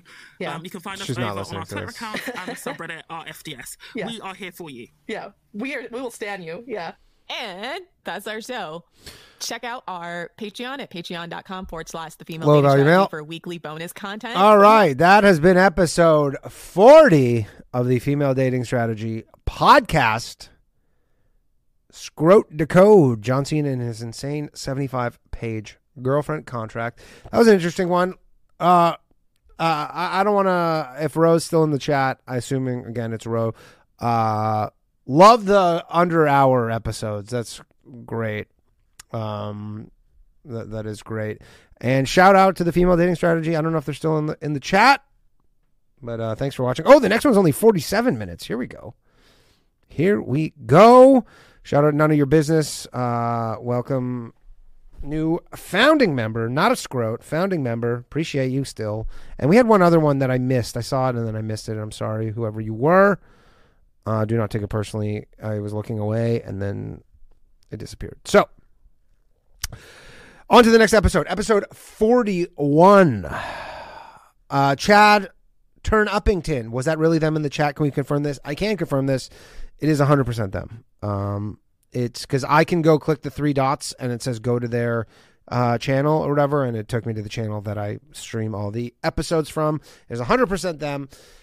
Episode 41, we're going to play it. Uh, it's titled Strategic Incompetence Men Mysteriously Bad at Things They Want Women to Do. And let me tell you, if you think it's only guys doing this, you are incorrect. This is women do this shit all the time. Uh, without further ado, let's get to it. dot com forward slash the female dating strategy where you can find weekly bonus content and FDS commentary on all the latest pop culture relationship and dating news with FDS and feminist themed books as well as Nice little new intro. t-shirts mugs and the opportunity to discuss topics with the FDS queen and Gnostic discussions What's up, Queens? What's up, Welcome to the Queens? Female Dating Strategy Podcast, the meanest female only podcast on the internet. I'm Ro. And I'm Savannah. And I'm Lilith, 11 more likes, So by the today way. we're going to talk a little bit about It'll strategic give away a incompetence. membership. the bane of my existence. First, let's define the terms. What is strategic incompetence? Strategic incompetence is when someone, primarily men in this context, uh, intentionally pretends that they are incapable of doing something in order to get out of undesirable tasks. So this is also called weaponized incompetence. Yep. It's when someone is generally using their incompetence either What's as up, Wesley? an abuse Thanks for the tactic super chat. or because they just straight up want to shovel more responsibility onto someone else, and they themselves get to do less while still taking on a lot of the glory, which we'll talk about. It's also called the I'm definitely my relationship with my girlfriend is we, we basically both do this. it's a bit of a comedy of errors. myth of the male bumbler. And we'll leave some links in the show notes for more articles about this. personally i found that men just get way more leeway to be incompetent from the time we're actually children. And part of that starts with like minimizing the impact of their behavior by making comments like boys will be boys meaning if they do something specifically dumb ill-advised unwise. Society and mostly little girls are taught that it's our place to kind of keep making allowance for them allowances for them to repeatedly mess up things Yeah, I think the the strate- male strategic incompetence starts out in childhood. This is a tactic that men learn from a very young age when they're little boys, when they'll do their chores badly, uh, and their mom usually, you know, like the overwork. She's already working a full time job as well as doing all the childcare, all the domestic labor, and so on. A lot of moms who you know in 50-50 relationships especially tend to you know they just don't have the time to sit there and just patiently force the boy to do the chore over and over and over again until he gets it right you know? And so she'll often these moms will just be like ah like i'll just do it myself kind of thing. And because it's easier to just do it herself than to force a boy to learn it correctly. And so i think that's why that's part of the reason why we have this ec- epidemic of strategic incompetence is because boys who were just given way too much leeway when they were children I want to say that like this is something that I've had a problem with in most of my relationships, mainly because I'm the sort of person where like I like to be in charge. I, you know, um, you know, eldest daughter, used to taking care of others, and I've noticed this dynamic a lot where it tends to be women who are oldest daughters who end up with men like this because they're used to taking Yeah. care of others and other people being Mm. incompetent around them. Um, so if you're an eldest daughter or if you're just like an alpha bitch like me, like beware of this strategy because I've had that moment where I'm like, motherfucker, like you're just gonna be incompetent, I'll just do it myself, right? But for me, I've learned the lesson the hard way that part of good leadership is delegation and getting other people to do the tasks that you don't want to do. Absolutely. And so part of like one of the lessons that I've learned with FDS is by offloading some of those undesirable tasks onto men. And my life Like has emotional labor? honestly. You don't have to do it all yourself, ladies. Yeah, so there there seems to be two types of women. It's the women that see male incompetence and then feel like it's their role to help or feel like it, they're improving their relationship by helping a man achieve whatever he wants to achieve, even if it's like menial tasks or doing a menial task for him. And then there's the kind of women like me who are immediately turned off by male incompetence. like it just makes my, it honestly just makes my vagina dry all the way up. Like when I You know why? Because uh, you know maybe this is sexist, but incompetence seems more like a kind of chick thing. just look at a guy and I feel like he can't handle things because then he just feels like a liability or like another child. Right. And as a person who has younger siblings myself as well, um, I've never, I have fortunately never fallen into this role with men because it's so odious to me. Like, I'm like, okay, so what are you, my little brother? You know, and this is, this happens sometimes with guys with like quote unquote nice guys or, or male friends. They could be attractive, but if I get a whiff that they need too much from me, then it, it just, it takes me out of sexual attraction mode to them to like mothering them. And I, and there's those two modes for me are completely separate. Yeah. If Hopefully, I feel like I have to mother you, I can't be sexually attracted to you. Is there a sexual identity label for that? probably. Like competent sexual? Competent sexual? Yeah. I'm a composexual. I'm only sexually attracted to competent men. Or they'd say like a sapiosexual, possibly intelligent. I don't know. Yeah, No, that's intelligence, but there's a lot of intelligent men who are also incompetent, so there's that. Uh, that is very true. That is very true. Yeah, it's not just intelligence, it's like the ability to do things, right? Instead of just say things. Yeah, their executive function. Yeah, because a lot of a lot of smart men just say a lot of shit and do nothing. And and that gets on my nerves really quickly as well. So I will Yeah. say that like for me it also does decrease sexual attraction, that's for sure. But um I think for me it was something that was more normalized just because that was a dynamic that my parents had a lot. So my dad, you know, he didn't want to do if he didn't want to do chores, or if he didn't want to do something or didn't want to go to the grocery store or whatever, my dad would just consistently do a bad job of most things. It's literally the um, Homer until Simpson my mom just got sick of it and just would Just being Homer Simpson. you know lose it and she would just do it herself and so i did want to point out also for any men listening into this the impact that that has on the family dynamic because these sorts of men they'll do this as a short term way of avoiding having to do chores but long term it caused me to have basically zero respect for my dad um, and zero respect for men in general right so i think that that's That's healthy. That sounds like a healthy thing to say. That you have zero respect for men in general because of a thing, uh, just one kind of characteristic of your father. um, All right. maybe that explains a lot of why my psyche is the way that it is because yeah I, and why i generally like devalue men or don't see them as I love how they they they'll be like on one episode like you know we don't hate all men and then now they're like which are suitable for leadership because it's like, mate, if you can't pick up a broom or you can't manage a grocery list at the grocery store, maybe you shouldn't be exercising any decision making power at all. yeah, a lot of media I've noticed sets up that dynamic. I think for comedic effect. Yeah. I don't think it's often explored as a form of emotional abuse, Yeah. right? Because And manipulation. Yeah, and manipulation. It's not really funny if your other adult partner can't do something as simple as like remember people's birthdays or uh, remember to send out Christmas cards, like things that are they try to make seem like oh these are just things that women think are important and are important and men are too manly or, or I mean, I will tell you that it is uh, like I don't know. Maybe I, I this is me personally, but my uh, girlfriend, uh, her, her birthday was last week, and then she's like, you know, I, I really like getting a card, so I got her a card. I couldn't give two shits about getting a card. She's my birthday's coming up. She's like, I got you two cards. She literally said that. She goes, I got you two cards. I didn't. I'm like, okay, I don't know. I don't give a shit about fucking cards. or busy doing Uh, Female Dating Strategy Podcast says Danny looks like the before picture in a 1950s ad for Listerine. I have no idea what that means, but I didn't pay for a roast of scrote, so you're giving it to me for free. whatever they want to do, watching sports. But I don't know what that means. Um, because I've not actually like been with somebody who's done this to a massive extent. I tend to weed them out pretty quickly because I've got zero patience. Like my patience is like sub zero. I get it from my mum. So if somebody's acting stupid, I would just be like, I haven't got time for this. But I think there are ways to to vet if a man is By the way, two more likes and I'll give away another uh, membership, and maybe we'll go to FDS. prone to utilizing weaponized incompetence in the very very early stages of dating. So, for example, Oh, yeah. So, for example, does he put the onus of planning a date on you? And when I say this, I don't like necessarily mean does he ask you out because a lot of men will ask you out, but it's what happens after that. Is he like does he bat it back in your court? Like I once had a guy who was like, "Oh, you know, let's go out for dinner." I was like, "Cool, that sounds good," and then he was like, "Oh, so like," so, and then he was like, "Okay, so you know, like, uh, where should we go?" And I was like, but you asked me out. like, you Yeah, 'cause should women have are fucking go. Difficult. I'm not Yeah. just gonna plan it for you. So a guy can ask you out, and we recommend that. Um, you know, in FDS, the guy should ask you out, but it's how he handles that afterwards. Like if he's batting it back in your court, saying Corey "Choose a Holder, restaurant," out. or "I'm not familiar with the area." Like Google is free. What time should we meet? I mean, Google is free. So What time would she- would she- get away would- with that as well because they're slowly I just had a stroke. What time should we meet? You're not allowed to say what time should we meet. That's off limits.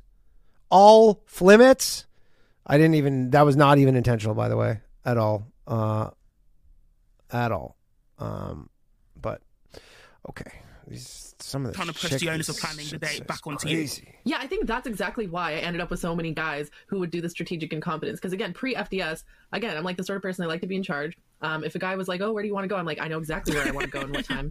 And, you know, I'm like, I, I like to be the decision maker, and so I at the time would, would be fine with that with guys putting the onus on me to plan the date as long as he paid for it. I mean, that's it doesn't really matter if he puts the effort into planning it. No, and then I would end up with all these like incompetent man babies. So is it or and isn't it? I'd be like, wait, how did this happen? Well, it was because I didn't vet them correctly. I didn't eliminate the ones who were low effort from the beginning. Yeah, that's that's an important uh, context around the dinner date strategy that's so often lambasted by our critics is that part of the reason why we need men to initiate and plan dates is to show that they have the barest minimums of competence of an, an initiative, right?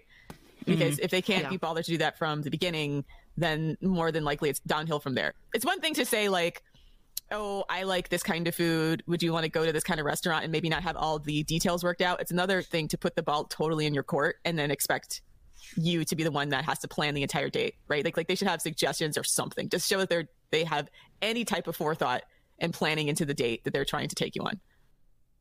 Yeah. Extra points if there's like some good reason, right? Meaning like they're a fan of a particular chef. Maybe it's like an event that's popular that they've never been to or they thought you'd like.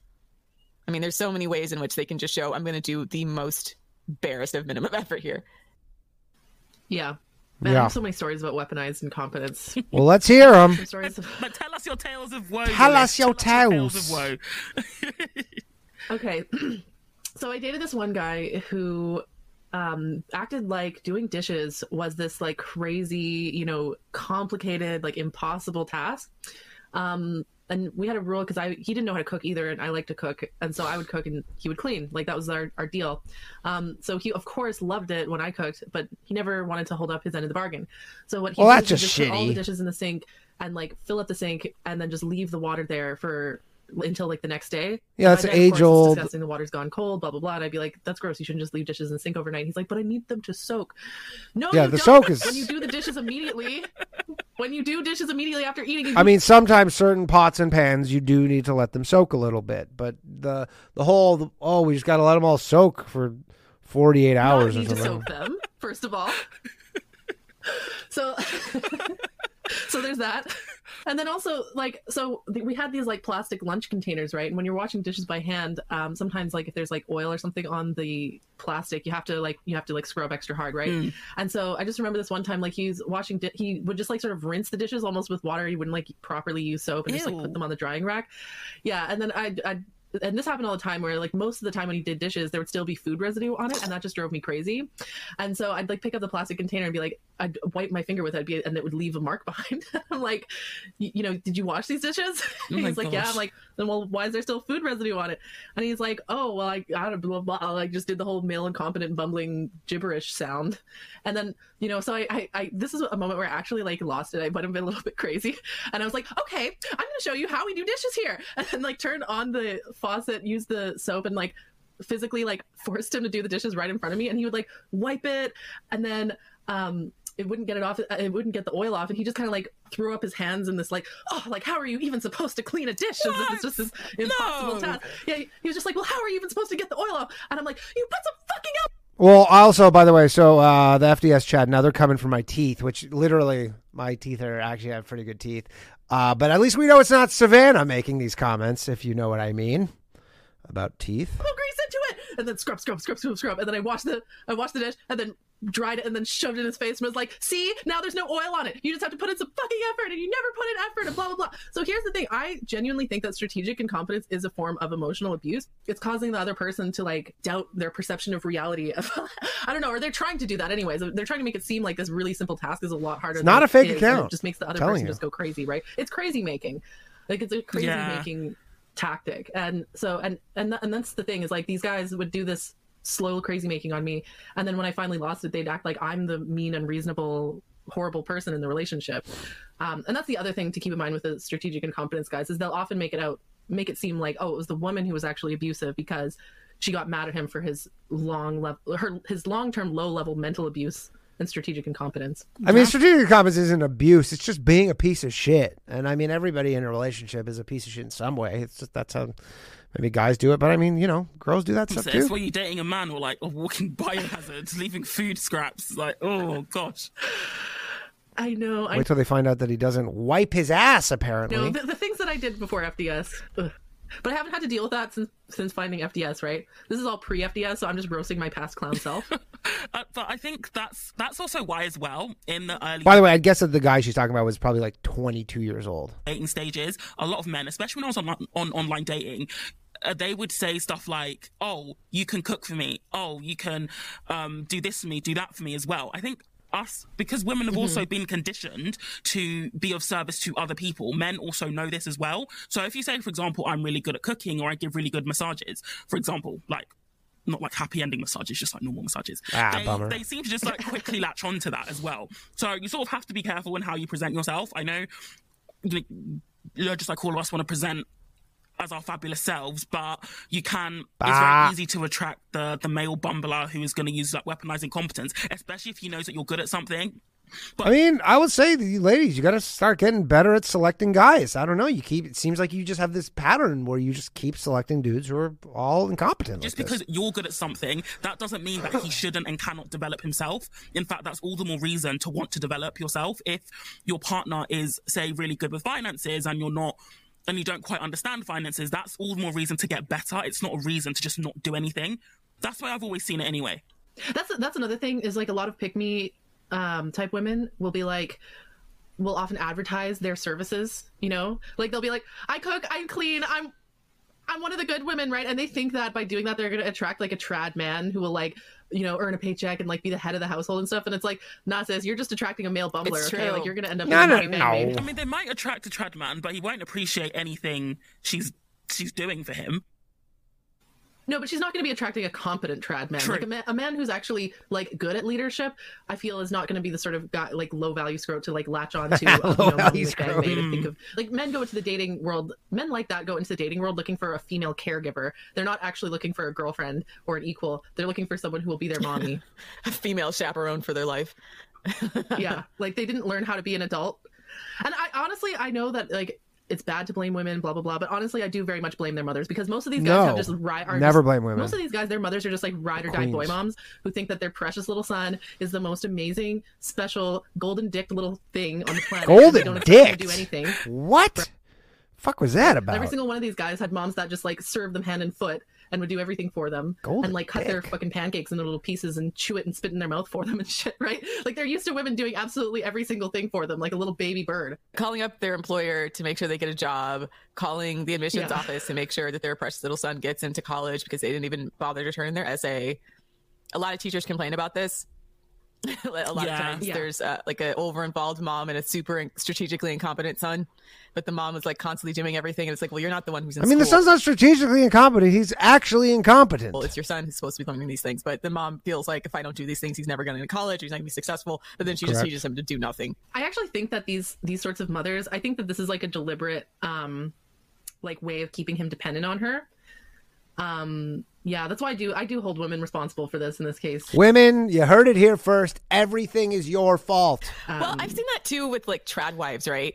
Boy moms, but also just in general with trad wives, is that they have to, ju- in some respects, they have to justify their paycheck, right? so Yeah. they get way, way over involved in their children's lives. That's why even if you have the opportunity to stay home, I feel like past your children being in literal infancy, it's probably better for you to have your own hobbies, business, or something, even if you don't necessarily work full time. Have your own life, yeah. yeah. Yeah, have your own life because your children really do need the space to figure things out on their own. Yeah, and with a lot good- of these helicopter moms and trad wife moms, they're Holy shit! She's talking about helicopter moms right now, and then literally in the chat, she just said helicopter parenting Danny so he doesn't end up a lifelong scrote.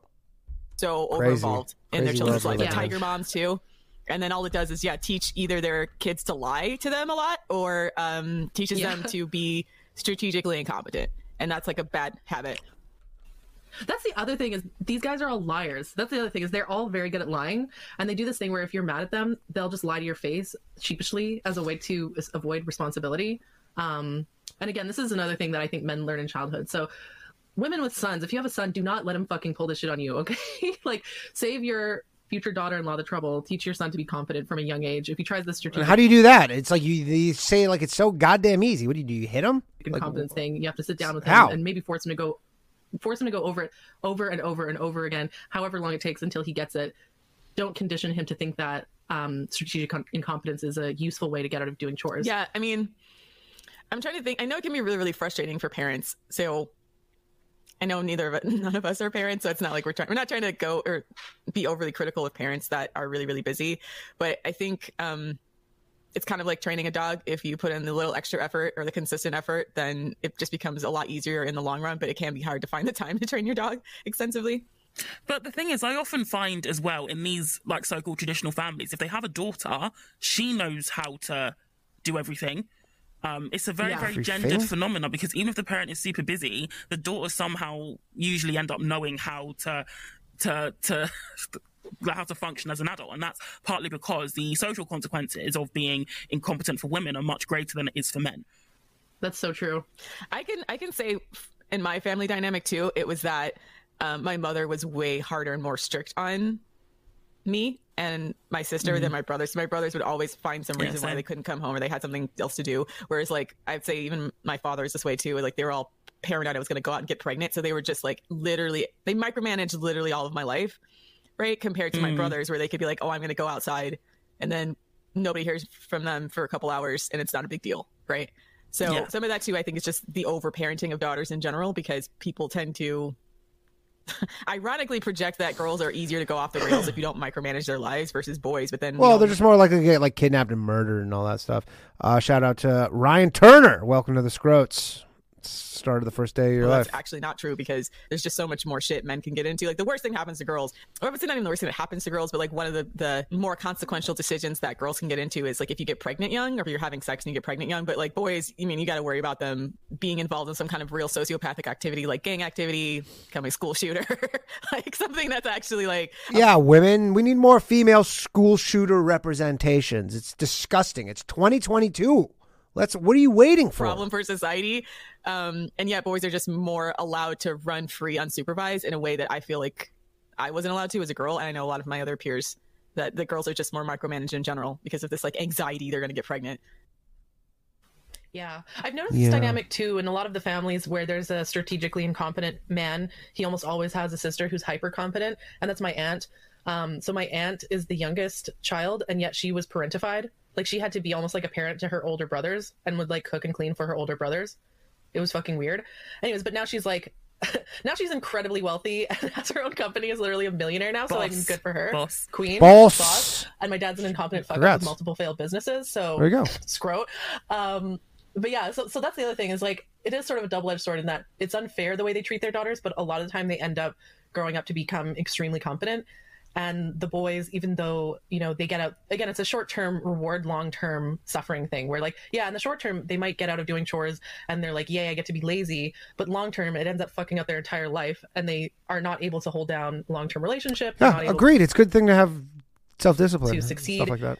in you know any decision that they make any kind of like long-term effort decision that they might want to make they just don't have the grit um yeah So Yeah. and, and it kind of sucks because we have this whole gen- and this is why I generally think like women are just better than men is because I was raised around incompetent men and hyper competent women, and we have a whole generation that's like that now of like high achieving women and low achieving men. I think the flip side to what Lilith just said is that Lilith. the women who grow up in these households where they are made to be over responsible for their family members can end up being or feeling over responsible like for their partner.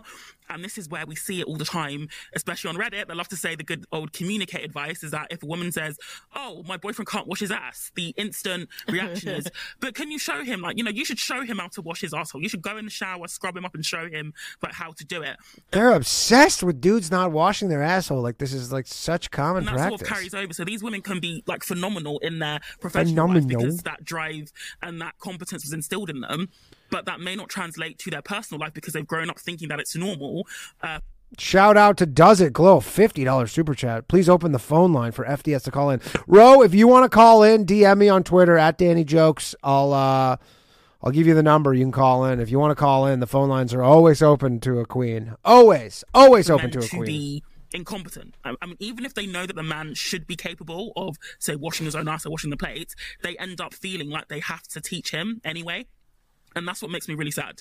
Just like seeing the, oh, just tell him that it's not okay to to not to not leave skid marks in your boxes or to to wash or to wash up after yourself. Breaking Mom on Reddit is full of stories like that. Honestly, that sub is like the best form of natural birth control. Yes. Honestly, though, it is.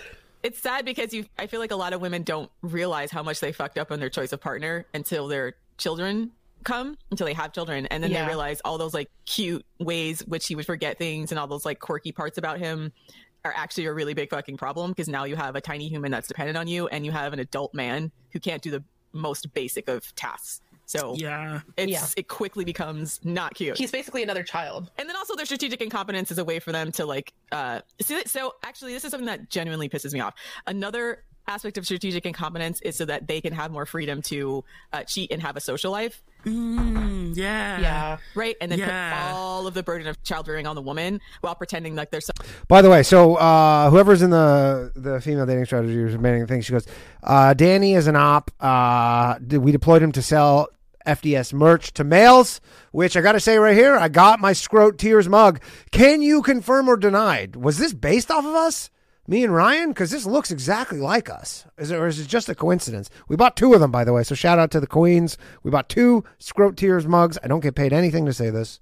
some great involved dad and a lot of the breaking mom stories are somewhere somewhere around that you know where they find out their husband has like a dating profile you know he's got all this time to uh, hang out with his boys go out to the bar Play video games, watch porn. all the time to do these leisurely activities while giving her all of the work of raising a child and then pretending it's because they can't do it or like or if they have the child they are so neglectful that the mother feels too much anxiety leaving their child with their own father because they're like well last time i left uh, my son or daughter with my husband the baby was in a dirty diaper all day stuff like that which it's really child neglect but they're It's child abuse. Like, it is child abuse it's child neglect but like it's unfortunately not always framed that way but it really should be that like Yeah, it's always framed like tee hee, like um, he's so incompetent, isn't that so cute and charming? Or they'll blame the mom, like they blame the mom for abusing the child. For like, you know what your husband's like. How could you leave your child with him, knowing that he would neglect them? You know, like it's her responsibility to be twenty four seven caregiver. men act like they're babysitting kids but they're not even as good as your average babysitter Yeah. So we we got to the bottom of it. So they didn't base it off of us. She just says that scrotes all just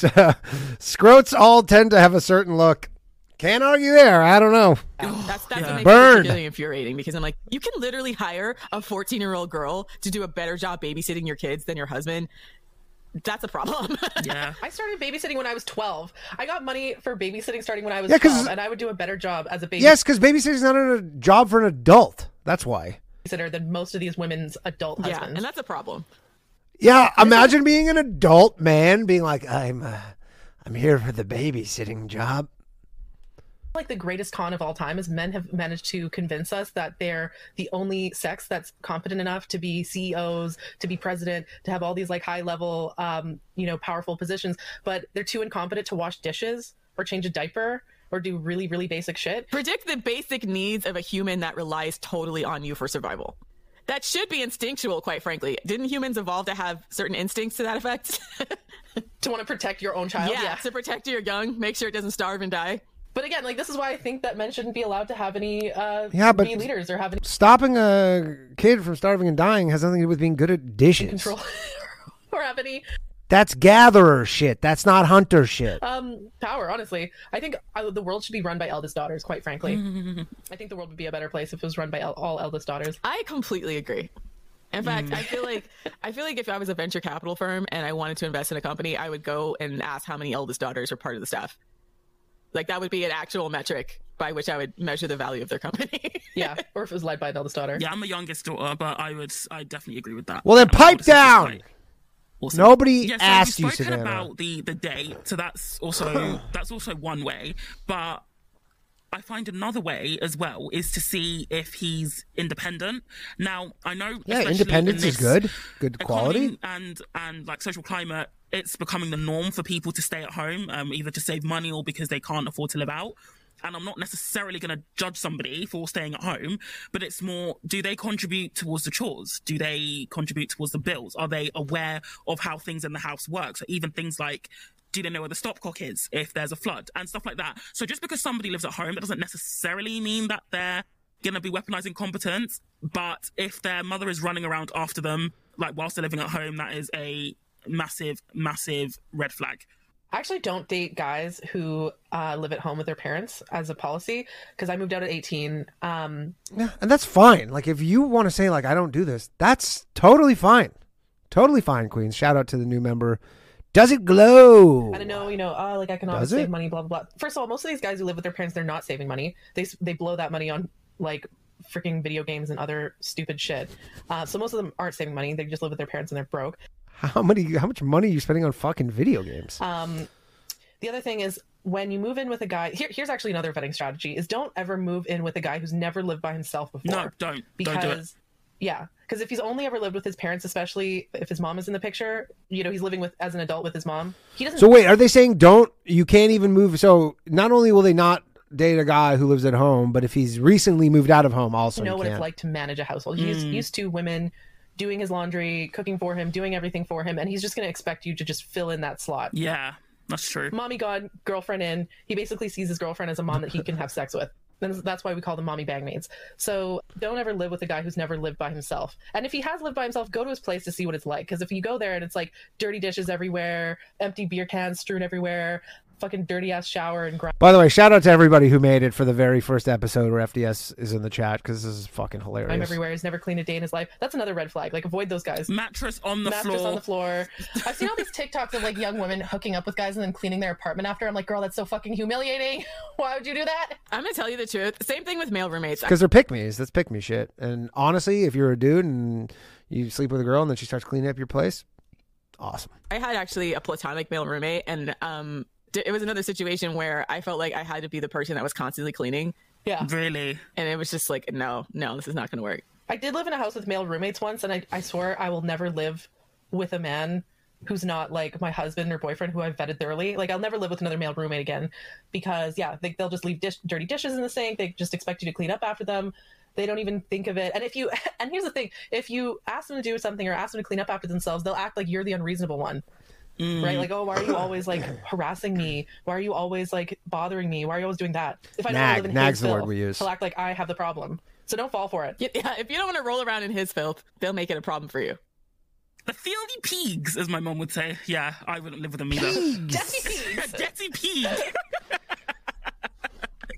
Dirty pigs. Yeah, men are dirty pigs, honestly. Like swine, let them roll around in their own filth. like another way I like to vet as well is if he's got like drive and ambition and genuinely wants to better himself. Now, I'm not saying he has to be as ambitious on the level as say Macbeth, where he's willing to kill anyone to get what he wants. But what I'm saying is that drive needs to be there. Otherwise, Such you a British with- reference. you could end up in a situation where you end up applying for jobs or writing his essays. And I've like, known women who've like done this and they mean really, really well, but ultimately you can't you can't drag someone you can't drag someone along with you especially if they know or when they or they're supposed to know that getting a job is just the bare minimum of you know functioning as a basic adult There's a lot of girls that do that for professional athletes, or not even professional athletes. There's a lot of girls that do that for college athletes. Yes, because as a college athlete, you basically have to show up and just turn in something to get a decent grade, and they still have women that they're sleeping with do it for them. Like, here's the thing: being ambitious. Yeah, and the women do it for them because they're hoping that when that guy becomes a professional athlete and a millionaire, that he'll uh, bring her along with her. They're not doing it for no reason. Just to me is not enough because there's a ton of ambitious guys out there who will offload their manual labor onto women just so that they can focus on the other shit. In fact, fun fun story. Okay, I was reading this old sales book that was giving you know tips on like how to you know um, advance your career, and it's obviously written for men. It was from like the 80s, and one of the lines was like. Um, you know, offload any of your daily responsibilities. Like, get yourself a wife so that you don't have to uh, cook or clean or do anything. Like, it was That's great advice, actually. Can you, uh, uh, Ro, can you send me the article link for that? basically talking about how to uh, maximize your schedule and you know use every minute of the day with maximum efficiency you know don't do any of that stupid like household shit get a wife to do all that for you and i'm thinking like damn like i should get a wife i'm a woman but i should get a wife There's an essay to that effect. Someone wrote um, a very famous feminist author. Yeah, I want a wife. So let me figure out who that was by. Judy Brady. So 1971 essay. men basically see women as like work mules to just like do all that work, the dirty work that they don't want to do to free up their time for more creative or more productive or more uh, status increasing tasks That's an expectation for women to do for men. I mean, these guys could also be like fucking bricklayers, and they're doing a way harder job than that for men to do that for women, that's a luxury.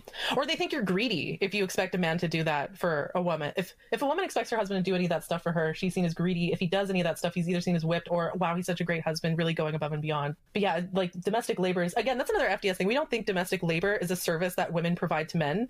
It is work that men and women have to contribute to. And in fact, I think it's better if men do it because again, like less work. So yeah, I mean, mean, what a do you lot do? FDS's strategies have been a response to identified problems in relationships, um, mostly centered around unequal domestic labor, unequal sexual satisfaction, etc. A lot of these ideas were identified and discussed in feminist circles, but I feel like I don't know why, but it seems to not have made its way down to an actual strategy to finding men who are good at doing these things.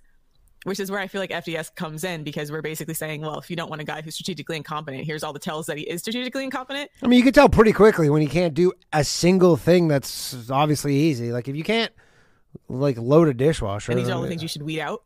But then I mean, if you're not strategically incompetent, then the uh, actual answer is way as we worse. do it, people make it seem like it's uh, unfairly um, sexist towards men, or at least like targeted and gendered towards men. It's like, well, yeah, you want them to change a behavior that's not currently being done. So it's men who have the greatest area of improvement, let's just say. Exactly. So you're trying to weed out guys who can't do this for you, which means you got to treat, you have to actually go in understanding that that's going to be a problem, right? And acknowledging that that's a problem and then dating strategically, Yeah. identifying behaviors that are likely to lead to them being a, a breaking mom uh, test case, Yeah. lead to them being a breaking mom nightmare case. You have to do that during the dating process, which is, Horror yeah, story. horror story, which is like a gendered process. And I, I kind of really hate the idea that we're supposed to pretend everything's gender neutral in the dating phase because it's not fair to men. But then once things happen, once you get in a relationship, it's always gendered, and then everyone's complaining. It's like, well, mm. then you need to actually But who's doing more of the complaining in the genders? If we had to guess, that like it's gendered, which it is. complaining is gendered. so Yeah. stop getting. What Yeah. I'm trying to say is, look, Daily Mail, stop getting mad at us Yeah. for pointing out the fucking Yeah. obvious, right? and other tabloids, like y'all want to sit here and complain about the second shift, strategic comp- incompetency relationships, and all the shit men aren't doing. Well, then, ladies, pull up your big girl panties and start Big paying girl attention to the shit men say and do, and then looking at their behavior and seeing when and if it matches up, right? And that means Yeah. that you have to look at the fact that they're different than you. They're coming from a different framework of socialization Absolutely. they're obviously a different sex than you. Mm-hmm. There's obviously like power differentials there, and you need to treat it as such. It seems obvious. It seems like it's something that FDR Preach, should have been the that, like came out. Preach, It's not the way it is, but like here we are. Yeah, I'm actually shocked that we're like the first people to come up with an actual solution to this, whereas the Lib Fems will just write endless think pieces about me- the mental load and unequal domestic labor and so on. And maybe if we just communicate to men just the right way, blah blah blah. They're gonna be flapping their japs into the grave, all right? Because they will never give a fuck. Right? They won't give a fuck to you, divorce them, and they'll still blame you. They'll still pretend it's your Yeah. fault and your problem. So I just really, really Couldn't have said it Can you tell I'm on a rant right now? But I'm just really, really saying this because Go I off. like over and over and over again, the mainstream media in particular misses the point. And when we say things like this, especially a lot of the strategies that they're saying, like, oh, low value male versus high value, especially some of the strategies we do for vetting and then the categorizations that we do for men Based on men's behavior. based on men's actual fucking behavior like what actual value are they likely to provide are they providing right now and what are they likely to provide in the future you have to pay attention to that Yeah. it, it can't just be like this warm, fuzzy feeling inside.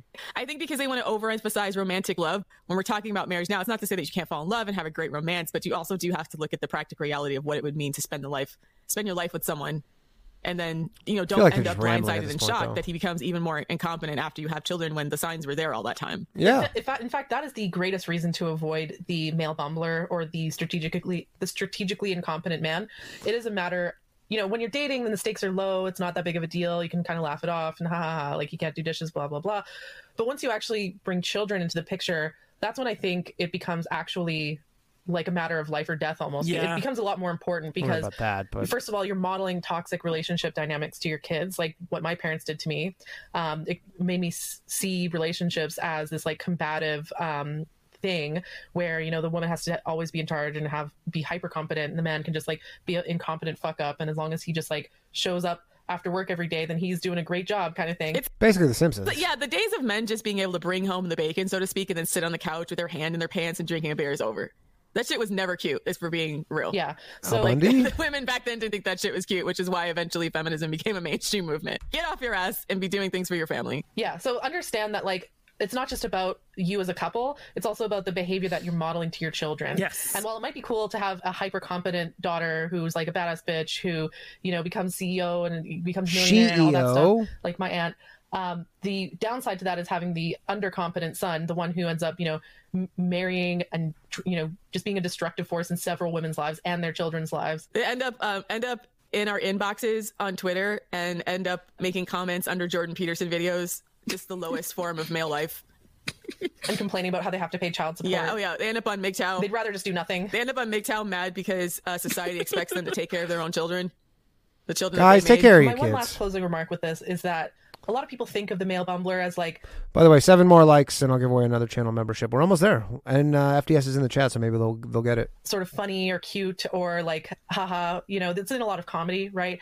What people need to understand is the male bumbler is actually very calculating and they know what they're doing. They're actually not as incompetent as they let on. We've talked about this before i think how you know lundy bancroft writes that the abusive man is abusive as a way of escaping responsibility or not having to do chores or uh, offloading undesirable tasks onto other people they do it because it benefits them and that's the thing about the male bumblers. Understand that they're doing this because it benefits them, because it makes their life easier. The And so if we want to change things, we have to make it difficult for them to do that. I don't know if it's just like they're naive about why or how patriarchy works. One thing I kind of like about the radical Shout out to the patriarchy. feminists is that they don't pretend patriarchy is a historical accident. They, accident. They look at it like, no, it's a deliberate set of actions that men do to privilege themselves, both individually as, and a class. And you have to be like, you have to advocate for yourself because there's no interest in them advocating for you. Maybe they'll try if they love you enough, but at the same time, it, it's very, very difficult to like re-socialize men once you're in a relationship with them because they're not going to be in any way motivated to improve. Because like, well, if you're still here, it must mean you like it. Yeah. Good point. yeah, Yeah. honestly, with men like that, you have to ultimately either just like break up with them or just make their life so uncomfortable that they end up shaping up all on their own. Like I've seen a lot of stories about women who just go on strike, like they just stop cooking, just stop cleaning, and it'll get really bad. Like the man will end up in living in absolute filth in the most disgusting way. Yeah, but the problem is those strategic and comp- weaponized incompetence guys is like they'll they'll know what's going on. They'll be like, oh, you want to live like a disgusting pig? Let's see who breaks first. I guess. and subjecting their Horrible way to live. children to that before the man finally ships up and does something. and still roll over his ugly, dusty, unwashed ass and ask for sex, right? Guys covered in spaghetti grease.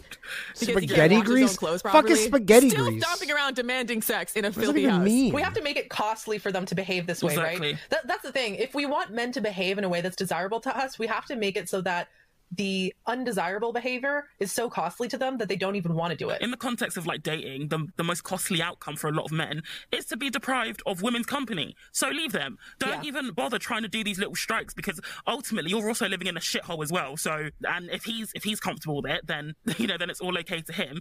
It's like way too much emotional and like physical like labor on your part to try and get him to do the bare minimum. Like men respond best to consequences. They don't respond to to complaining or um, or to ultimatums, be- especially if they know that you're just going to stick around. The best consequence is to leave them. Men need consequences, is what I'm saying. They need to face consequences for their bad behavior. Yeah, no, they absolutely do. Yeah, it's just not cute watching these fully grown men walk around with the logic skills of a toddler. Not even Probably. And honestly, the dre- not even that in the dressing skills of a toddler, because at least with a toddler, if they don't want to do things, you can just pick them up and force them to do it. With a grown man, obviously there's the physical power differential, but it's just it's just exhausting on your mental and energy, and having to do that for an adult man when you have actual children who can't do those things. It's ju- it's just it's just the opposite of attractive. Yeah. And then they have the audacity to complain about a dead bedroom. It's your own damn fault, it's bro. Yeah. their fault. And it's just I Nothing's think part of that fault again is because women get so often trained to ignore all of the ways in which men leech off them Yeah. prior Yeah. to it becoming real. Prior to something happening where it becomes very, very real where they stand in that relationship on their uh, significant other's list of priorities. And also that significant other's like even like motivation for his own life, right? Because even if they're not necessarily screwing up things in your home, they could be screwing up things in their life. Like they're not going to work on time or something like that, right? Like they just don't have the ability to show up. Okay, so that's our show. Please check out our website at thefemaledatingstrategy.com as well as our Patreon at patreon.com. All right, that was episode 41 of the female dating strategy brought to you by the queens themselves.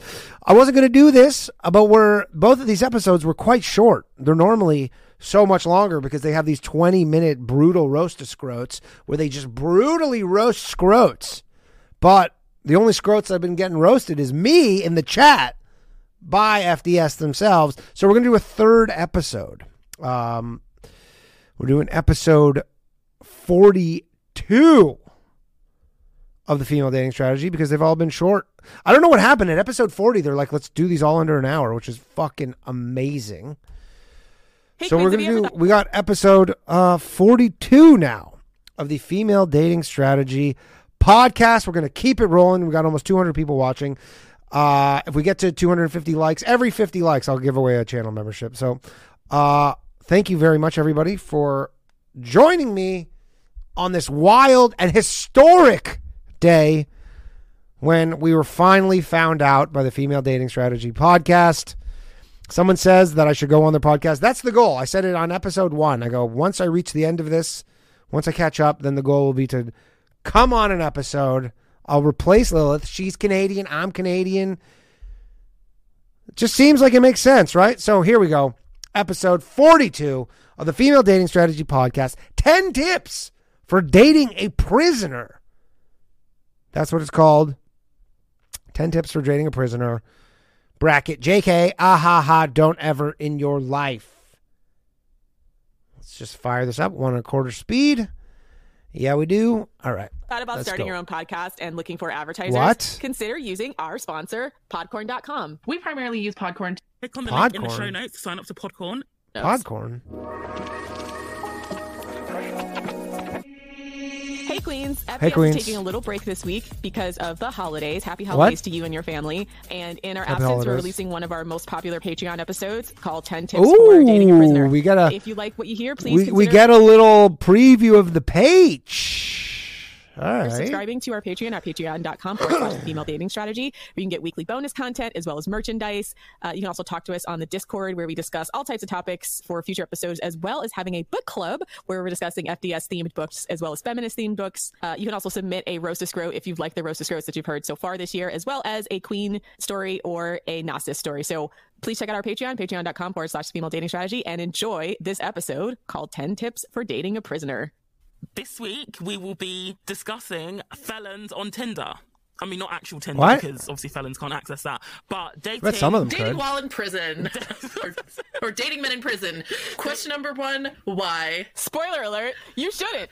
Because they're bad boys. So I found out through the grapevine that dating websites, specifically for people in prison, actually exist. Oh, yeah. So I did a bit of digging and I found out it does indeed exist. So if you want your own felon, you can go and find them. Obviously, don't, Yeah. please don't do that. Don't date a felon. Why not? Um, What if it's I've a woman? found this article on I actually saw there's on TikTok and there's like these women who are like in know, female prison and then they make these little it's almost like from the 90s where they make a little video being like hey my same my inmate blah blah blah blah blah and then some some couple of cuties on there they probably murdered their uh, old husbands or whatever but 10 tips to not dating bad a prisoner. not bad um, which we're going to dissect because the advice in this is just absolutely wild.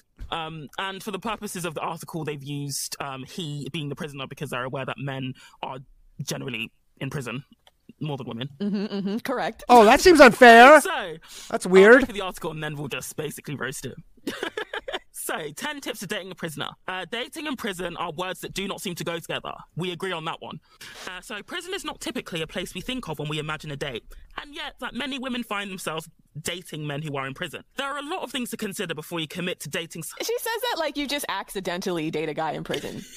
Yeah, Right. This is what I'm lying. But if you're going on an online dating site for prisoners, that means you're specifically trying to date prisoners. Like it's not an accident. It's not like they're outside and you can just meet them. So you have you do have to specifically seek out a prisoner. I will say this is one of the weirder things that women do in general is because you mostly see it go the one way, where women will just go date dudes who are in prison, especially ones who are like charged of heinous crimes.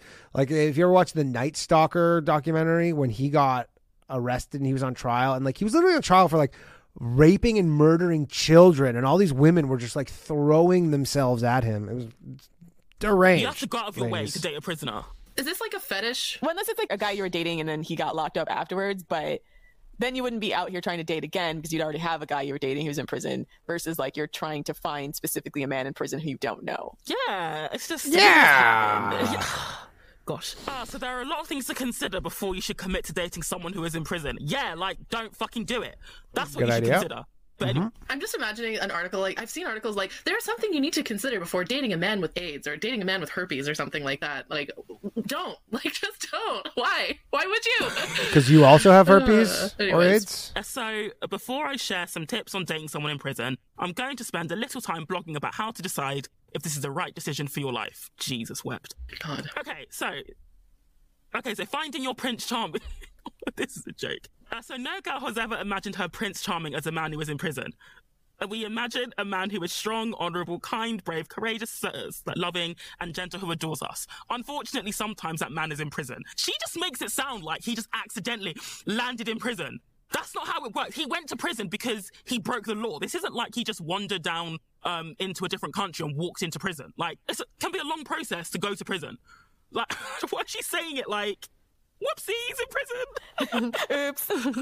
It's like saying, oh, sometimes, you know, we always imagine meeting our Prince Charming, but sometimes he's in another country or sometimes he's, you know, I don't know, living in a different city or something. No, he's in prison. That's very, very different than just being like, what the fuck? I don't even know what to say. That's so insane. yeah, I, I get the impression this author has dated a jailbird. He's just lying. He probably Ciao, told her. They all have some excuse why they're in prison. That's never their fault. That's the thing you have to understand Oh, are you saying that there aren't innocent people in prison? about a lot of these men where they're always going to paint themselves as the victim.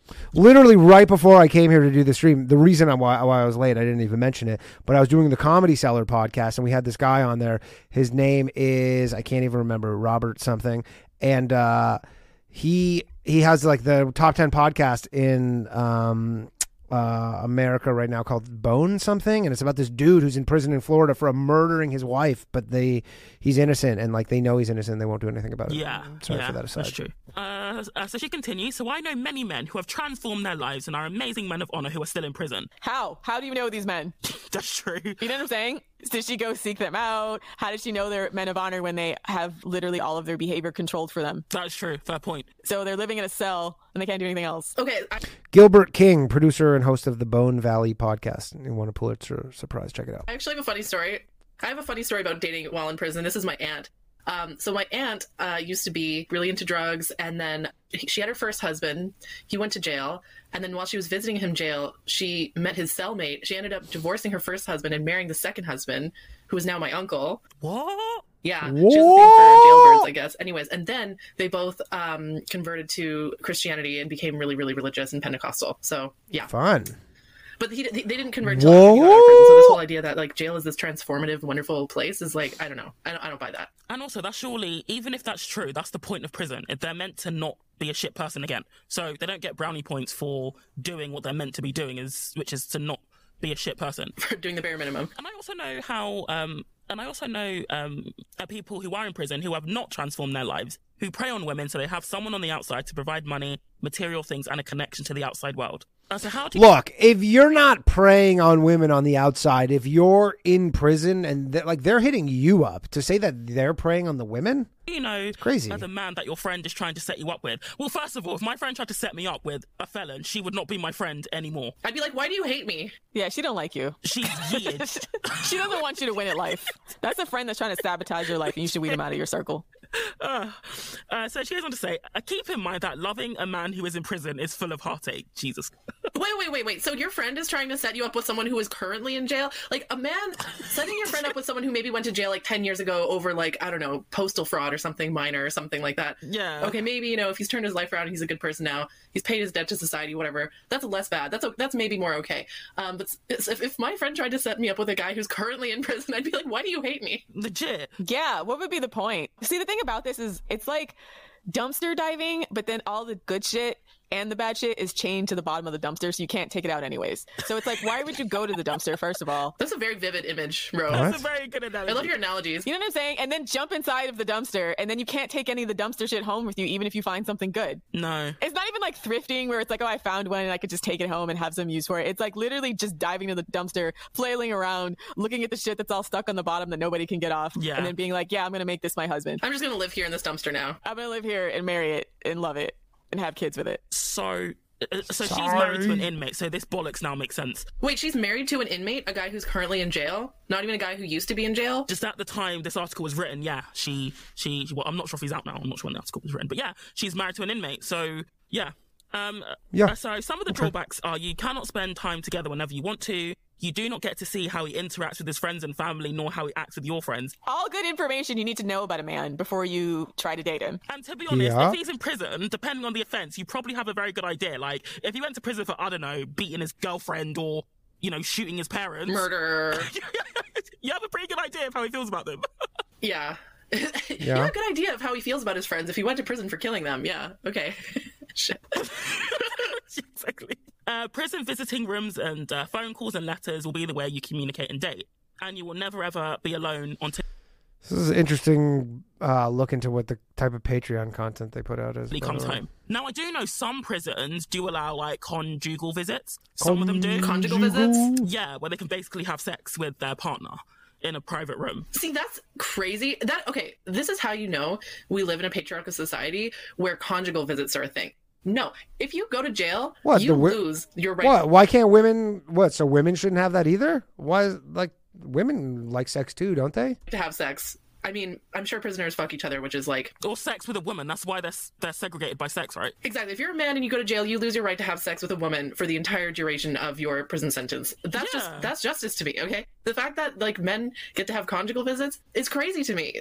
like, especially since in some prisons women can't even get pads, or you know, pregnant women, for example, don't get the mm, medical care that they need. Right. So the fact that like women in prison don't get anywhere near as many rights for things they actually fucking need, but men get to have conjugal visits, something they don't actually need, is fucking bullshit to me. That's true. That's true. Um, and so my most important advice here is if you know you do not want to spend the rest of your life with this man, do not date him. Do not waste your time in his. But if, however, you think this man could possibly be Do not waste his time. What if he's in jail for twenty five years? someone you can imagine spending the rest of your life with, Whoa, whoa, do not wait, waste your time in his and his. He's in jail.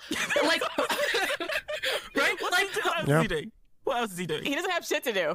Like any any attention that you give a convict is a gift to him. Okay, like he's in jail. What is he like? What's he gonna do? Stare at a wall all day? Could you imagine like going to visit a guy in prison, getting the pat down, going through the metal detectors, having all of your belongings confiscated, and then sitting at a table with him and he's got his hands in handcuffs and then him being like, Don't waste my time. to fair, I can, I can, to be fair, I can believe that. Great audacity is such that they would say that. Yes. Gross Clearly this audacity. woman has bought into that narrative fully. Yeah, like clearly you don't want to waste his time. You know, the guy in jail who has nothing fucking better to do. And prisons aren't usually in convenient spots. So this is after you've already made like a two, three hour drive outside of town Yeah, exactly. exactly. and then have him be like, I don't want you wasting my time. Oh gosh. His I don't imagine that. like, I don't imagine that happens uh, ever. watching soap operas and Maury Povich and Yo, don't working shove out in the gym yard. But the thing is, inmates can be like anywhere from open prison to maximum security where they're locked up for 24 hours a day. Yeah, minimum security prisons in Canada are a joke. They're basically like a hotel. Like you can even like leave during the day sometimes. You just gotta have to get like a pass. All our prisons suck. It's the American way. It's the American way. Well, it's legalized slavery, isn't it? So that's how. Well, we have we have one prison that's supposed to be cushy for uh like politicians and stuff. It's called Club Fed, and it's a federal prison.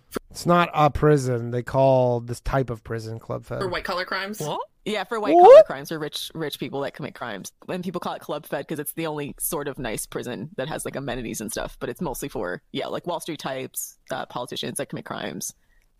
The the super one percent that gets them caught up in a crime. I just googled this and I'm like, damn, they've got a pool table. They have like a video game room. They have like a gym. Oh shit, that actually looks. I mean, it's still prison, but yeah, I think they even have a fitness center. Yeah, they have a they have a gym. They have a fitness center, like an actual good fitness center. Like that looks like a Planet Fitness type quality gym, right? So Club Fed to me looks like your average Swedish prison. When you look at Swedish prisons, they have a lot of this kind of Yeah. stuff. This this is just sort of probably the prison standard of the rest of the world. Of the rest, well, the rest of the like West. um, I don't know if you call them Western, but So, and in blue writing at the bottom, she caveats a, a note. The women I know who have dated men in prison and it has worked out really well have all been Really. Christians who have prayed and sought wisdom from the Lord before agreeing to make a relationship romantic Shout out with to the someone Lord. in prison. I personally believe this is the best. is Christianity a pipeline to prison? no, you know what? I honestly feel like this is an example of how religious women get fucked over because they're expected fucked, to, yeah. you know, To forgive. forgive and like give endless chances and blah blah blah blah blah. Like religious women are so fucking easy to manipulate because of that. It is so The Jesus to jailbird pipeline. yeah. or jailbird to Jesus. Like- even even though What do they call um, women that are obsessed with inmates? There's a, there's a name for them because I know there's names for women that are, are like jersey chasers if they chase athletes or badge bunnies if they chase cops. There's a name for women that chase inmates. I can't remember their name though. Okay, there's a f- term called hybristophilia, which is uh, a sexual interest and attraction to those who commit crimes. It's a paraphilia. Um, yeah, it's, it's a. I remember at the beginning I said, "Is this a fetish?" It is a fucking fetish. I mean, like, but Ted Bundy and like Richard Ramirez, is it Richard Ramirez? They had like fangirls. See, there we go. It was very bizarre. I think Ted Bundy even got married in prison, had a kid somehow Yeah. in prison. What kind of insane woman would marry or date someone like that? That's just crazy to me. I mean, it's just it's very telling about you ladies because it only uh, happens thought that he way. was innocent. I mean, then he confessed on the day of his execution, and she hung up on him and never spoke to him again. But let's just say the off chance. Never spoke to him again on the day of his execution. Yeah, I figure he probably they probably didn't speak again. Yeah. right? Some women are very bad at like risk analysis. Yeah. Just say there's like a small I mean, chance he wasn't innocent. Do you want to take that risk considering what he did to his victim? Yeah, I just Yeah. We, we have to do a breakdown one day of women who that do stuff like this because I know okay, this this fucking Wikipedia article has a breakdown It's weird that you never roast these chicks. women who do this. Like, Oh, okay. okay. So, causes of hybristophilia is uh, low self esteem and lack of a father figure. That's number one. mm, makes sense. Checks out. Does it glow? Ten dollars says they can't help themselves to mention Danny in their next episode. The problem is I won't find out for a year. But if you Uh, want to listen, two go for it. Some believe that they can change a man as cruel and powerful as a serial killer. So just like the extreme pick me I can change him syndrome, yeah. Barbara Builder. I can change him, yeah. Yeah, the extreme project lover type women. What else? Uh, uh, oh, others see the little boy that the killer once was and seek to nurture him, which is, I mean, yeah, a lot of manipulative, shitty men will try to make them seem themselves seem like you know sad, pathetic little wounded boys or whatever, right? That need to be nurtured. Number four, a few hope to share in the media spotlight to get a book or movie deal. And then the last one is the idea that there's no such thing as a perfect boyfriend. She knows where he is at all the times and she knows he's thinking about her. While she can claim that someone loves her, she does not have to endure the day to day issues involved in most relationships. There's no laundry do, no cooking for him, no accountability to him. She can keep the fantasy charged up for a long time. Okay. All that right. actually isn't, that's interesting to me. It's weird, but, th- so this is just like extreme low self esteem. and like the fantasy aspect, because if he's in prison, you can project whatever fantasies you want onto him. You don't have to deal with the day to day hardships of actually having to live with a fucking scrote So women with extreme commitment issues and extremely low self esteem. and delusional women. I wonder if there's any thrill seekers in there because I have to imagine there's some women that are just attracted to the idea of having sex with a dangerous man. Because because there were women that were chasing OJ Simpson after he got out. There's another point here that says, in the broadest sense, hybristophilia means attraction towards partners who display dark triad personality traits. So hmm. I don't get it. That's weird to me. Yeah, Oh, it's a oh, weird gosh, thing okay, so ladies onto do. boundaries. If you have decided to go and date somebody who is in prison, it is really important to set some boundaries and stick to them.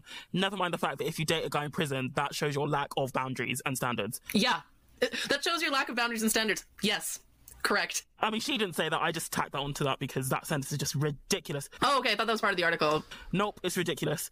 Um, I remember that prison culture is completely different than our world out here. There will be some strange rules and also a strange curiosity you may experience that drives you to find out more about the world of prison. Establish your interest in the man and not just the culture of prison, and nor the safety of dating someone who doesn't have much access to other women. Jesus Christ. Yeah, that's the that that also so makes sense. weird. Is like, well, he'll never be able to cheat on me if he's in prison.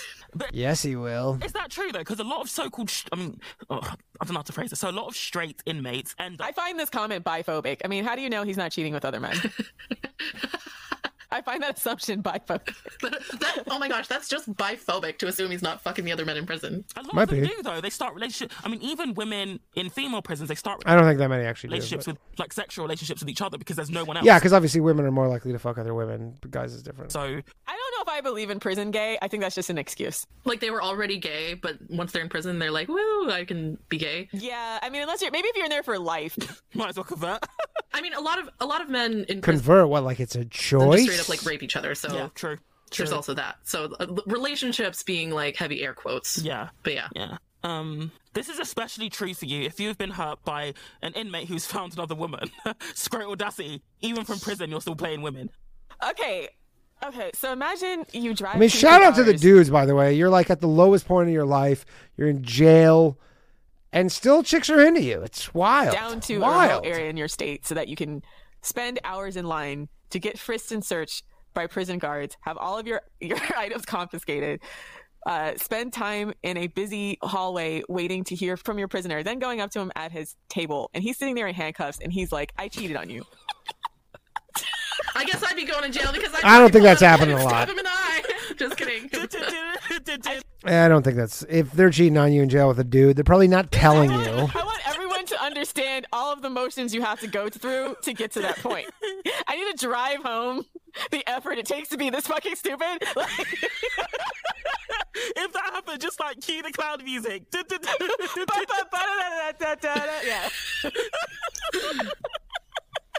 Good Like, God. you have to go out of your way to do this. Imagine putting This laughing really does sound like a bunch of birds. effort to be cheated on.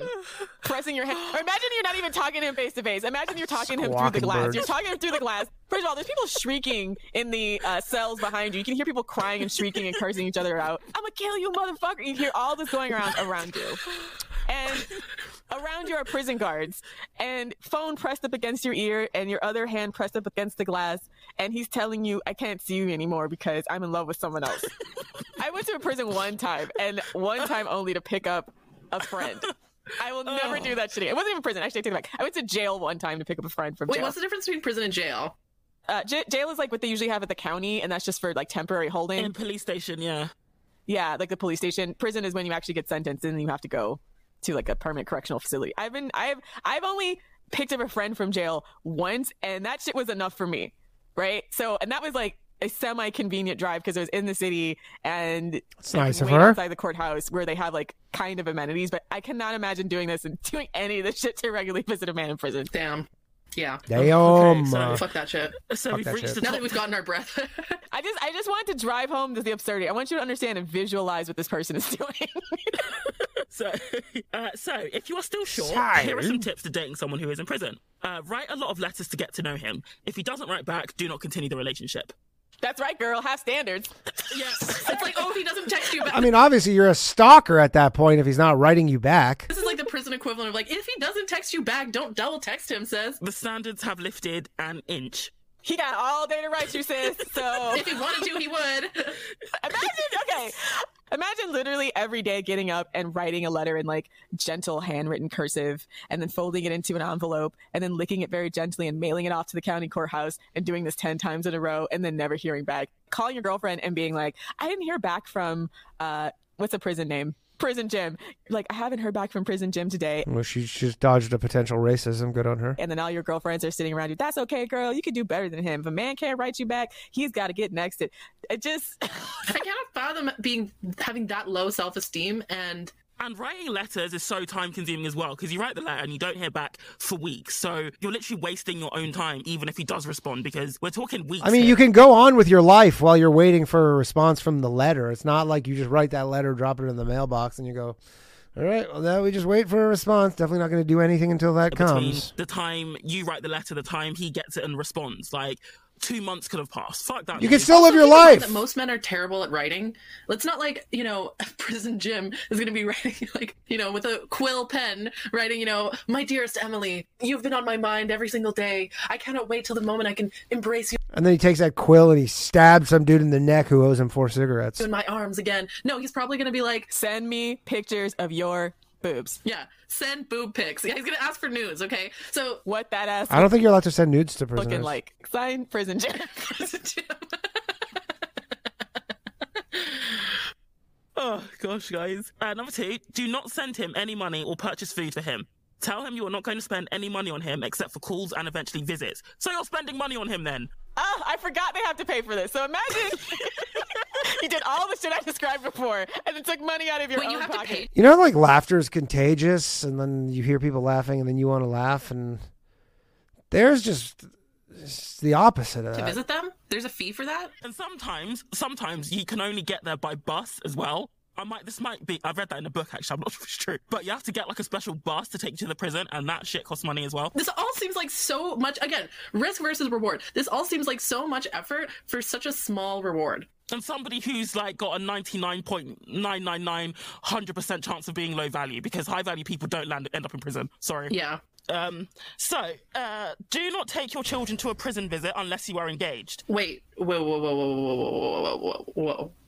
Wait. This is why we can never take how are they supposed to meet their new dad? take our foot off Pick Me's neck. Because why would you bring your children to a prison ever? Wait, children if, is it children that you have with them? Because taking your their kids to see them, that that's maybe nice actually. But No, I don't think it's their I'm kids. think, I mean, she just said like your children if you have children. so I'm thinking like children that are not related to this person Yeah. in prison. Yeah. Why would you take your child to visit them in prison, even if you are engaged or even married? just Why? Think of the message that sends your daughter if you take your daughter to go visit your boyfriend in prison. What the fuck? the way that this is described. Which means you're a badass It chick, you doesn't know? seem like it's someone that she already knew on the outside, and so then they would have children together. So this is you meeting a brand new person, trying to vet. this is vetting tips for prisoners, and it's just the saddest thing. So yes, this is about her bringing her children up to meet an inmate.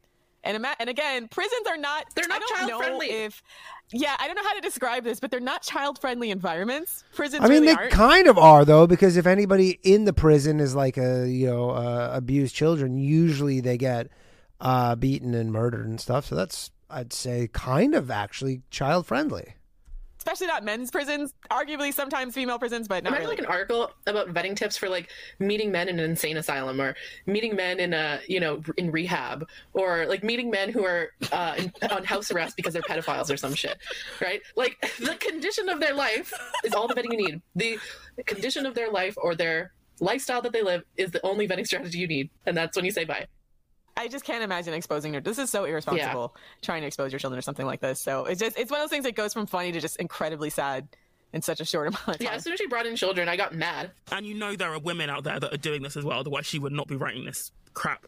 Um, so the first couple of months, you need to write more letters and you plan visits. After several months of getting to know each other via letters, you schedule visits. Uh, once you are visiting, plan a surprise visit or two. I mean, you will learn a lot about his temperament by surprising him with a visit. Like, oh, Wait, wait, can you repeat that? Sorry. wait, can you repeat that? sorry, sorry. Okay, uh, Can so you do that? Surprise visit inmates probably like that. once you are visiting, plan a surprise visit or two. Uh, you will learn a lot about his.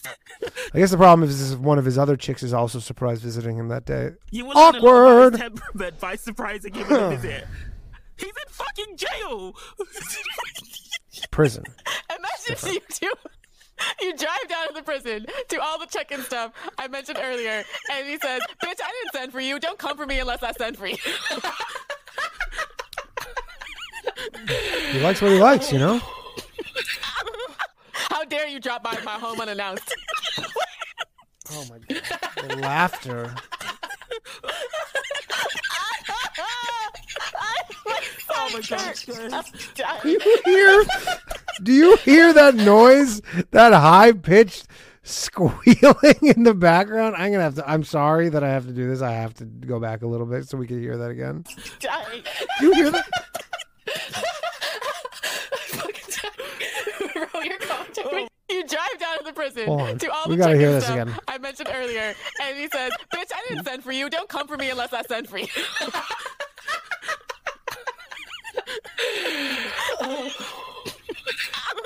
How dare you drop by my home unannounced?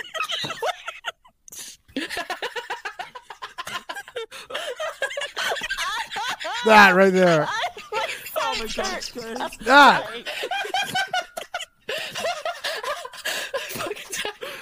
grow your coach to oh, make it so much better. Yeah. Because you know that's what happened to some of them. That's why she has she has to make all these vetting rules because this has happened to somebody. Somebody wasted all of their time drop in, and a prisoner rejected them and was like, "Girl, why'd you show up here? Don't you know I got shit to do today?" Imagine getting rejected by a prisoner. Imagine how fucking humiliating that would be. These rules are because someone failed them, right? someone experienced the failure side. of them. oh my god. It probably happened to her, Rose. She sounds like she's talking from experience.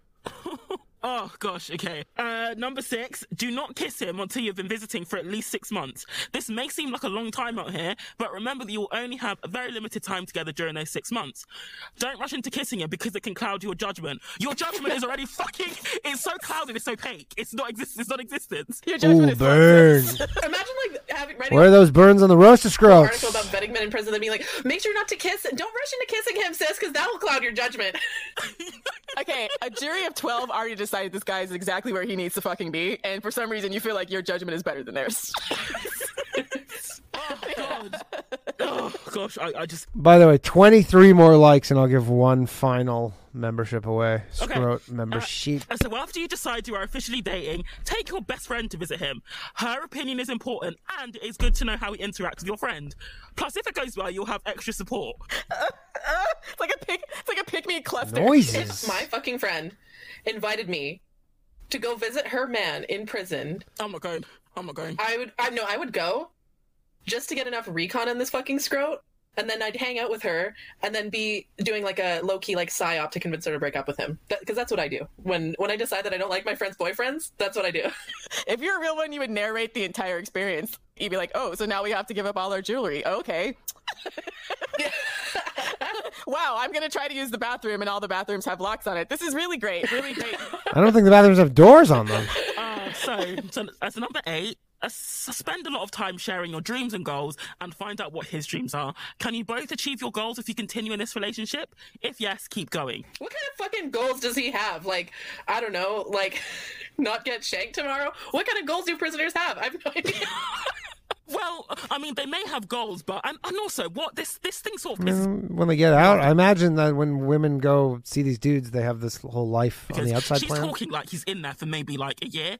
People can be in prison for 25 years. yeah, Yes, we know that. 25. I remember watching of true crime, and this guy got sentenced in what 1998. He was eligible for parole in 2103. yeah. If you get multiple lifetime convictions, 2103? yeah, you're never good. getting out of there. Like, Oh, this is just so irresponsible. So irresponsible. Anyway, if you both decide to continue this relationship, get involved with support groups and courses that teach healthy relationship skills.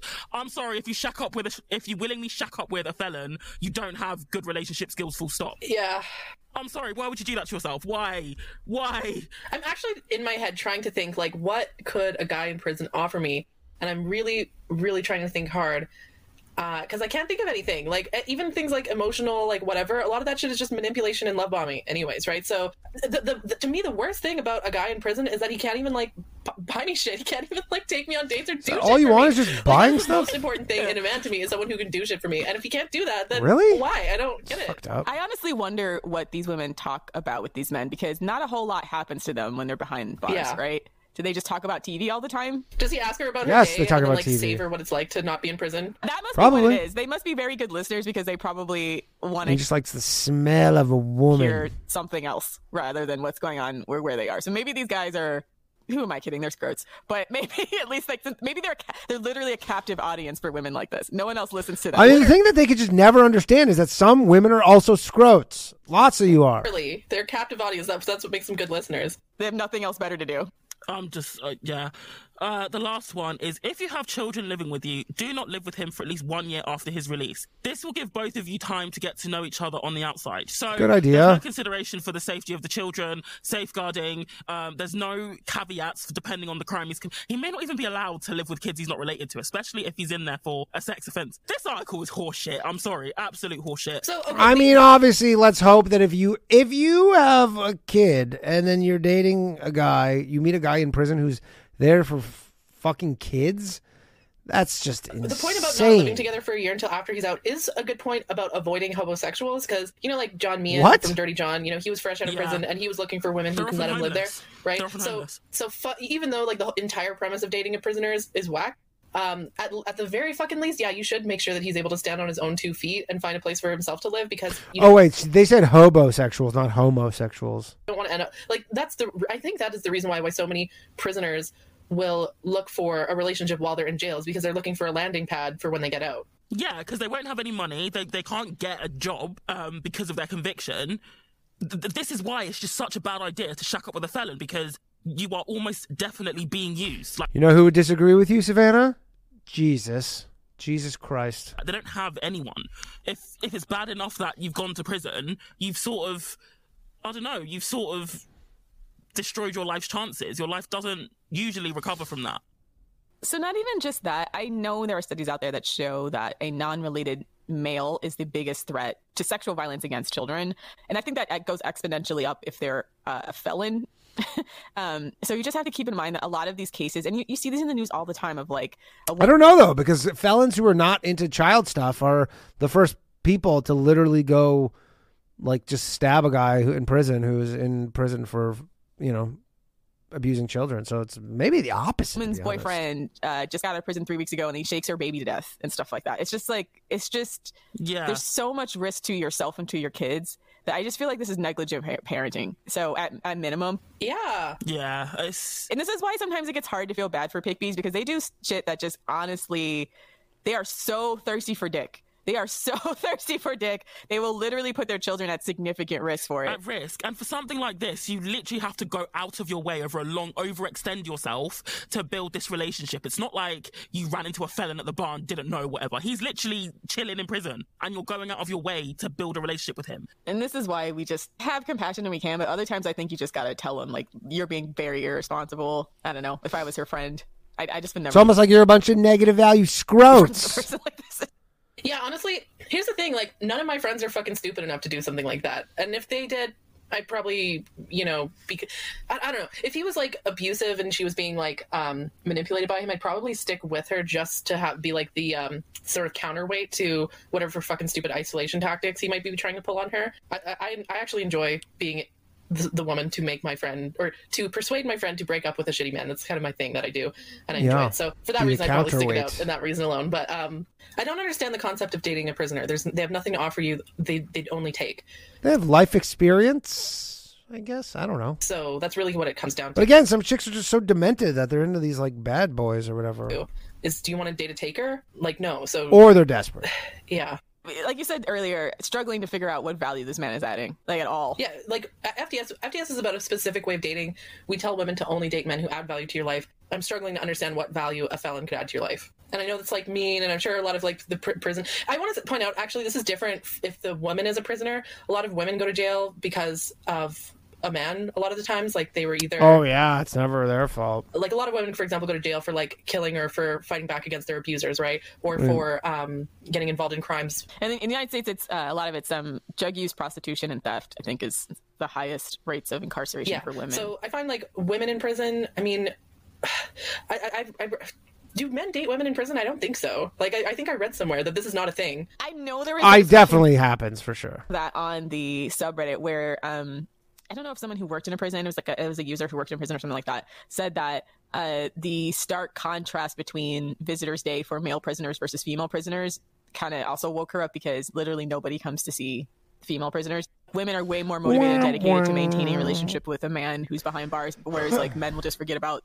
their girl as soon as she hits them bars. So Yeah. it's definitely a one-sided type of commitment there. Yeah, so the fact, the very fact that men are less likely to date women in prison because they're no longer of use to them or whatever, that's why I don't think I'm a horrible person for saying that. That's just life. That's that's equality, bitch. They shouldn't be. Dating should be the last thing when you're in prison. I'm sorry. Like you should be reflecting on how you've hurt people, your crimes, and plotting your life and you know sorting your life out. You don't need a relationship at that stage. You actually don't. I, and I think a lot of women in prison like get that. My understanding is a lot But again, women are like this whole nurturing thing. They probably think they can change the guy. It's, he's a bad boy. They like that. of women in prison It's just women's brains. I don't do know. often like get therapy for trauma or you know at least in canada i don't know about states what your the resources are like there but in canada a lot of women do go like oh i'm going to learn about healthy relationships 11 more like, likes, come on. get out of prison and have a better life and stuff you, you We're almost done here. that all these fucking scrotes in prison dating women are thinking about like you know the reason why they're dating women is to, so that they can find someone else who can you know mo- they can mooch off of basically so yeah the, the only reason why they're dating in prison is they don't have to reflect on themselves and how to improve So the other thing that's rampant in uh, female prisoners apparently is mental illness. So um, about 64% of women entering jail and 54% in prison had one or more mental illnesses. So you're talking about chronic That seems low. I thought those numbers would be higher just for all women who exist in the world. abuse victims and probably have a chronic mental illness who would otherwise be functionally homeless because they can't keep jobs. So that makes sense about the female prison population. Um, I hope they don't come out with a new podcast called Female I think there's Strategy. probably there's been there's been a, a huge increase in the United States because of the drug war and a lot of uh, a lot of places in America, a lot of women uh, getting addicted to drugs. yeah, either addicted to drugs or they'll be dating some scrote boyfriend who gets them involved in the drug trade. Like, um, I, I actually worked in an office once where a woman got who was like a drug mule for her boyfriend uh, got murdered, and Oh. this was like just across the street corner from where I work. Big yikes. And um, yeah, so women women who get involved in crime, a lot of them do it like for a man. That's like some extreme pick me shit, but it's still tragic when it happens. So I'm reading an AMA from a woman who was a prison wife. She got married to him in prison. And she says, We do plan on having children uh, when he's in or when he's out. What the fuck?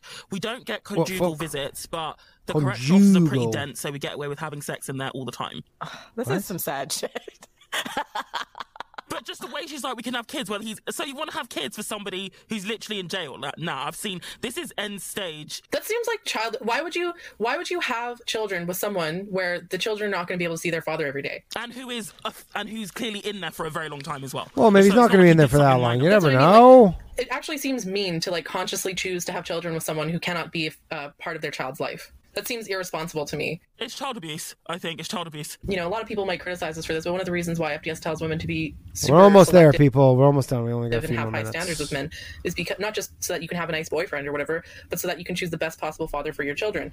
I believe very strongly that children are important and are precious and deserve the best possible start in life that you can possibly provide for them. And I think I actually get really angry at women who choose or who choose to have children Naomi, it's a legit unfair that you have not been gifted a membership. I'm going to have to call up YouTube. But shout out to Gerard. children with shitty men because it actually seems like mean you know it's, it's one thing to like fuck yourself over in romance you know it's like self-destructive and it's sad but if you But kids didn't choose that. yeah kids didn't choose to be born right so to consciously choose to have children with a man who's not going to be able to provide for or be a figure in your child's life is horrible like i actually really really dislike women who do that on purpose And look, she continues. So he's a career criminal for sure. He's doing 10 years for armed robbery. He says he's turned to God 10 now, years, but whatever. Oh. also, he never shot anyone. He only pulled a gun on people when he felt that he had to, in quotation marks. Look Yeah, what it made do. happens. fuck off I mean, I know that's pretty. Uh, I know that's pretty sick to say, but for example, he robbed a grocery store once, and the manager was blocking the entrance with the cart, so he could not get out. So he pulled a gun on him, but he never shot. He just had to leave. If he hadn't, the manager wouldn't have let him out, and he would have been caught. What? What? that's Come on. That's no so twisted. laughter. oh, if only you hadn't tried to protect your grocery store. That's so like I'm just imagining the poor grocery store manager just like you know putting his life on the line to defend his shop. Like, His come on. life? And the way she's so blasé, yeah, he never shot anyone, but Just the, enti- the entitlement, like it was his right to rob that store, and the fact that they were blocking him from the exit, you know, he deserved to have a gun pulled on him. just oh, just the way like oh but he wouldn't have shot him but it's like that's traumatic in itself having a gun pulled on you especially if you know it's loaded like oh what a dick. Sorry she's a dick. So I, I'm mentally wrapping my, my head around some of these women now, and and like and fuck her too. so they probably come from Fuck well her. it sounds like this woman definitely comes from the kind of lower income background for which or at least at least i think um, for which uh, they have their own sense of morality. I don't know how to explain it. There's like a street code for certain types of Of like stealing bread to feed your family is seen as more okay, you know. yeah. Yeah. Someone i guess they have nothing but it's still weird What do you say? She's from the hood or it's the streets or what? uh, it's still weird to actively seek out a prisoner, right? Unless it was like a guy you were dating before. Even among those women, I think it's weird to seek out a prisoner.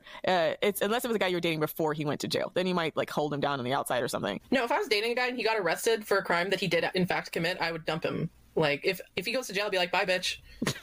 like that sucks for you. oh I'd move on hella fast. it has nothing to do. There's nothing he has to offer me at that point. Why? And i think even it's just you can't even vet somebody. Like you don't know if they're going to be violent or if they're I mean, you can vet them because you can kind of see what they're in prison for. got anger issues because like rose said earlier everything is very controlled. Like and i think that once somebody has gone to jail once the reoffending rate is very very high as well. Um Oh Not man, I didn't even know that this isn't that women actually sort out relationships with felons. So this Really? is new to me, but I'm just I mean, I knew that there were like the serial killer chasers, you know, like the Ted Bundy groupies, which I don't understand. But you know what actually bothers me? What bothers me about these women is like a lot of men will see serial killer groupies and they'll be like, "Oh, that's what women are like." Like they make generalizations as if all women don't don't let that uh type of woman reflect on all women. Like I, I don't like how men are so quick to dismiss women as like as all or misogynistic men specifically are quick to dismiss all women as crazy or you know they love being abused or they love men who treat them like shit or they love criminals because of a few crazy women who do that i'm like I, a lot of times you'll see them build that whole alpha beta narrative around it, right? That like, oh, women are triggered and sexually attracted by certain types of dangers. I mean, And I'm some of them they're obviously, yeah i'm not obviously. Yeah, it doesn't seem from even your description before about women who seek out men like this that that's even a factor. It's more or less like, first of all, they're cripplingly low self esteem, but also just having a captive audience. So being in prison seems like it'd be the ultimate beta thing, right? Like, 'cause I don't know about that. Because just to poke holes in those yeah, yeah. Go to prison and start fucking yapping your mouth saying that shit. the red pill theories is because he's got to sit there and listen to you. He's completely dependent on someone else and dependent on the state. yeah there's nothing alpha about being in prison that's like the most beta fucking shit ever Yeah, they like the forced dependency aspect of it. They like the for that this man is forced to be dependent on them. So that's not it's not that they're seeking them out because he's some kind of sexy and dangerous guy, I guess. But yeah. So the moral of this bonus content is don't Guarantee these chicks right after this ended all went and rubbed one out. date felons. quick dating tip. quick dating tip don't date guys in prison bye sis Bye. cool See you next week, guys. All right. We got through it. That was episode 42 of the Female Dating Strategy Podcast. And boy, am I wiped. Shout out to everybody who's been watching this from the beginning. What do we got? Two and a half hours or something? I don't know. In, in that ballpark. Yeah, two hours and, yeah, two and a half hours. All right. That's That's been it. Thank you to all the new members. FDS is not still here. I don't think so. But what a historic stream where we were finally joined in the chat by the female dating strategy. I believe it was Roe. If I had to guess, Eh, I don't think it was Savannah. Based on the messages too, that had to have been Roe. So thanks, Roe, for joining us. You finally know about us. The cat's out the bag. Uh, that was a great stream. Thanks very much. Appreciate you all. We'll be back Tuesday night with a new episode of Low Value Mail Wednesday, The Bathhouse. I think I'm going to do these female dating strategy streams going forward on Sundays. Seems like a good time to do them. Everybody seems like it works for everybody. And if you want to support the show, you can join the channel. Uh, Patreon.com slash low value mail or go grab a t shirt. We got all Flimmits t shirts, three different all Flimmits t shirts. They are entirely Flimmits. They're all the Flimmits. What else can I say? I got to take a piss really badly. Peace out, everybody. Have a good rest of your Sunday. And I will catch the rest of you either Tuesday or Wednesday or some other time. And our outro music provided by Chad Turnup, the one and only. Later. My shit heroic. Empathic abilities, yeah, my face be oh also stoic. Beat blow up, nigga, that just means I'm working. They see me as a leader, so that's why I'm Captain Kirkin. These tracks from the stars, that much is for certain. You can feel this hit if you up or if you hurting. I'm raising my stock, not talking my feet in some Birkin. Number Johnny 5 got a fucking short circuit. Bring the track to life when I spit phenomenal. When I hit, she feel that shit in her abdominals. These rappers make me laugh like comic view, they comical. You know I got a ball out, I hit the track running just like Sonic do. They don't wanna turn on my light switch. Yeah. They was trying to get me on my hype shit. Yeah. They don't wanna turn on my light switch. Yeah. And they tried to down me on some KO type shit. Yeah. They don't wanna turn on my light switch. Yeah. Now we pulling up fresh on some flight shit. Ha.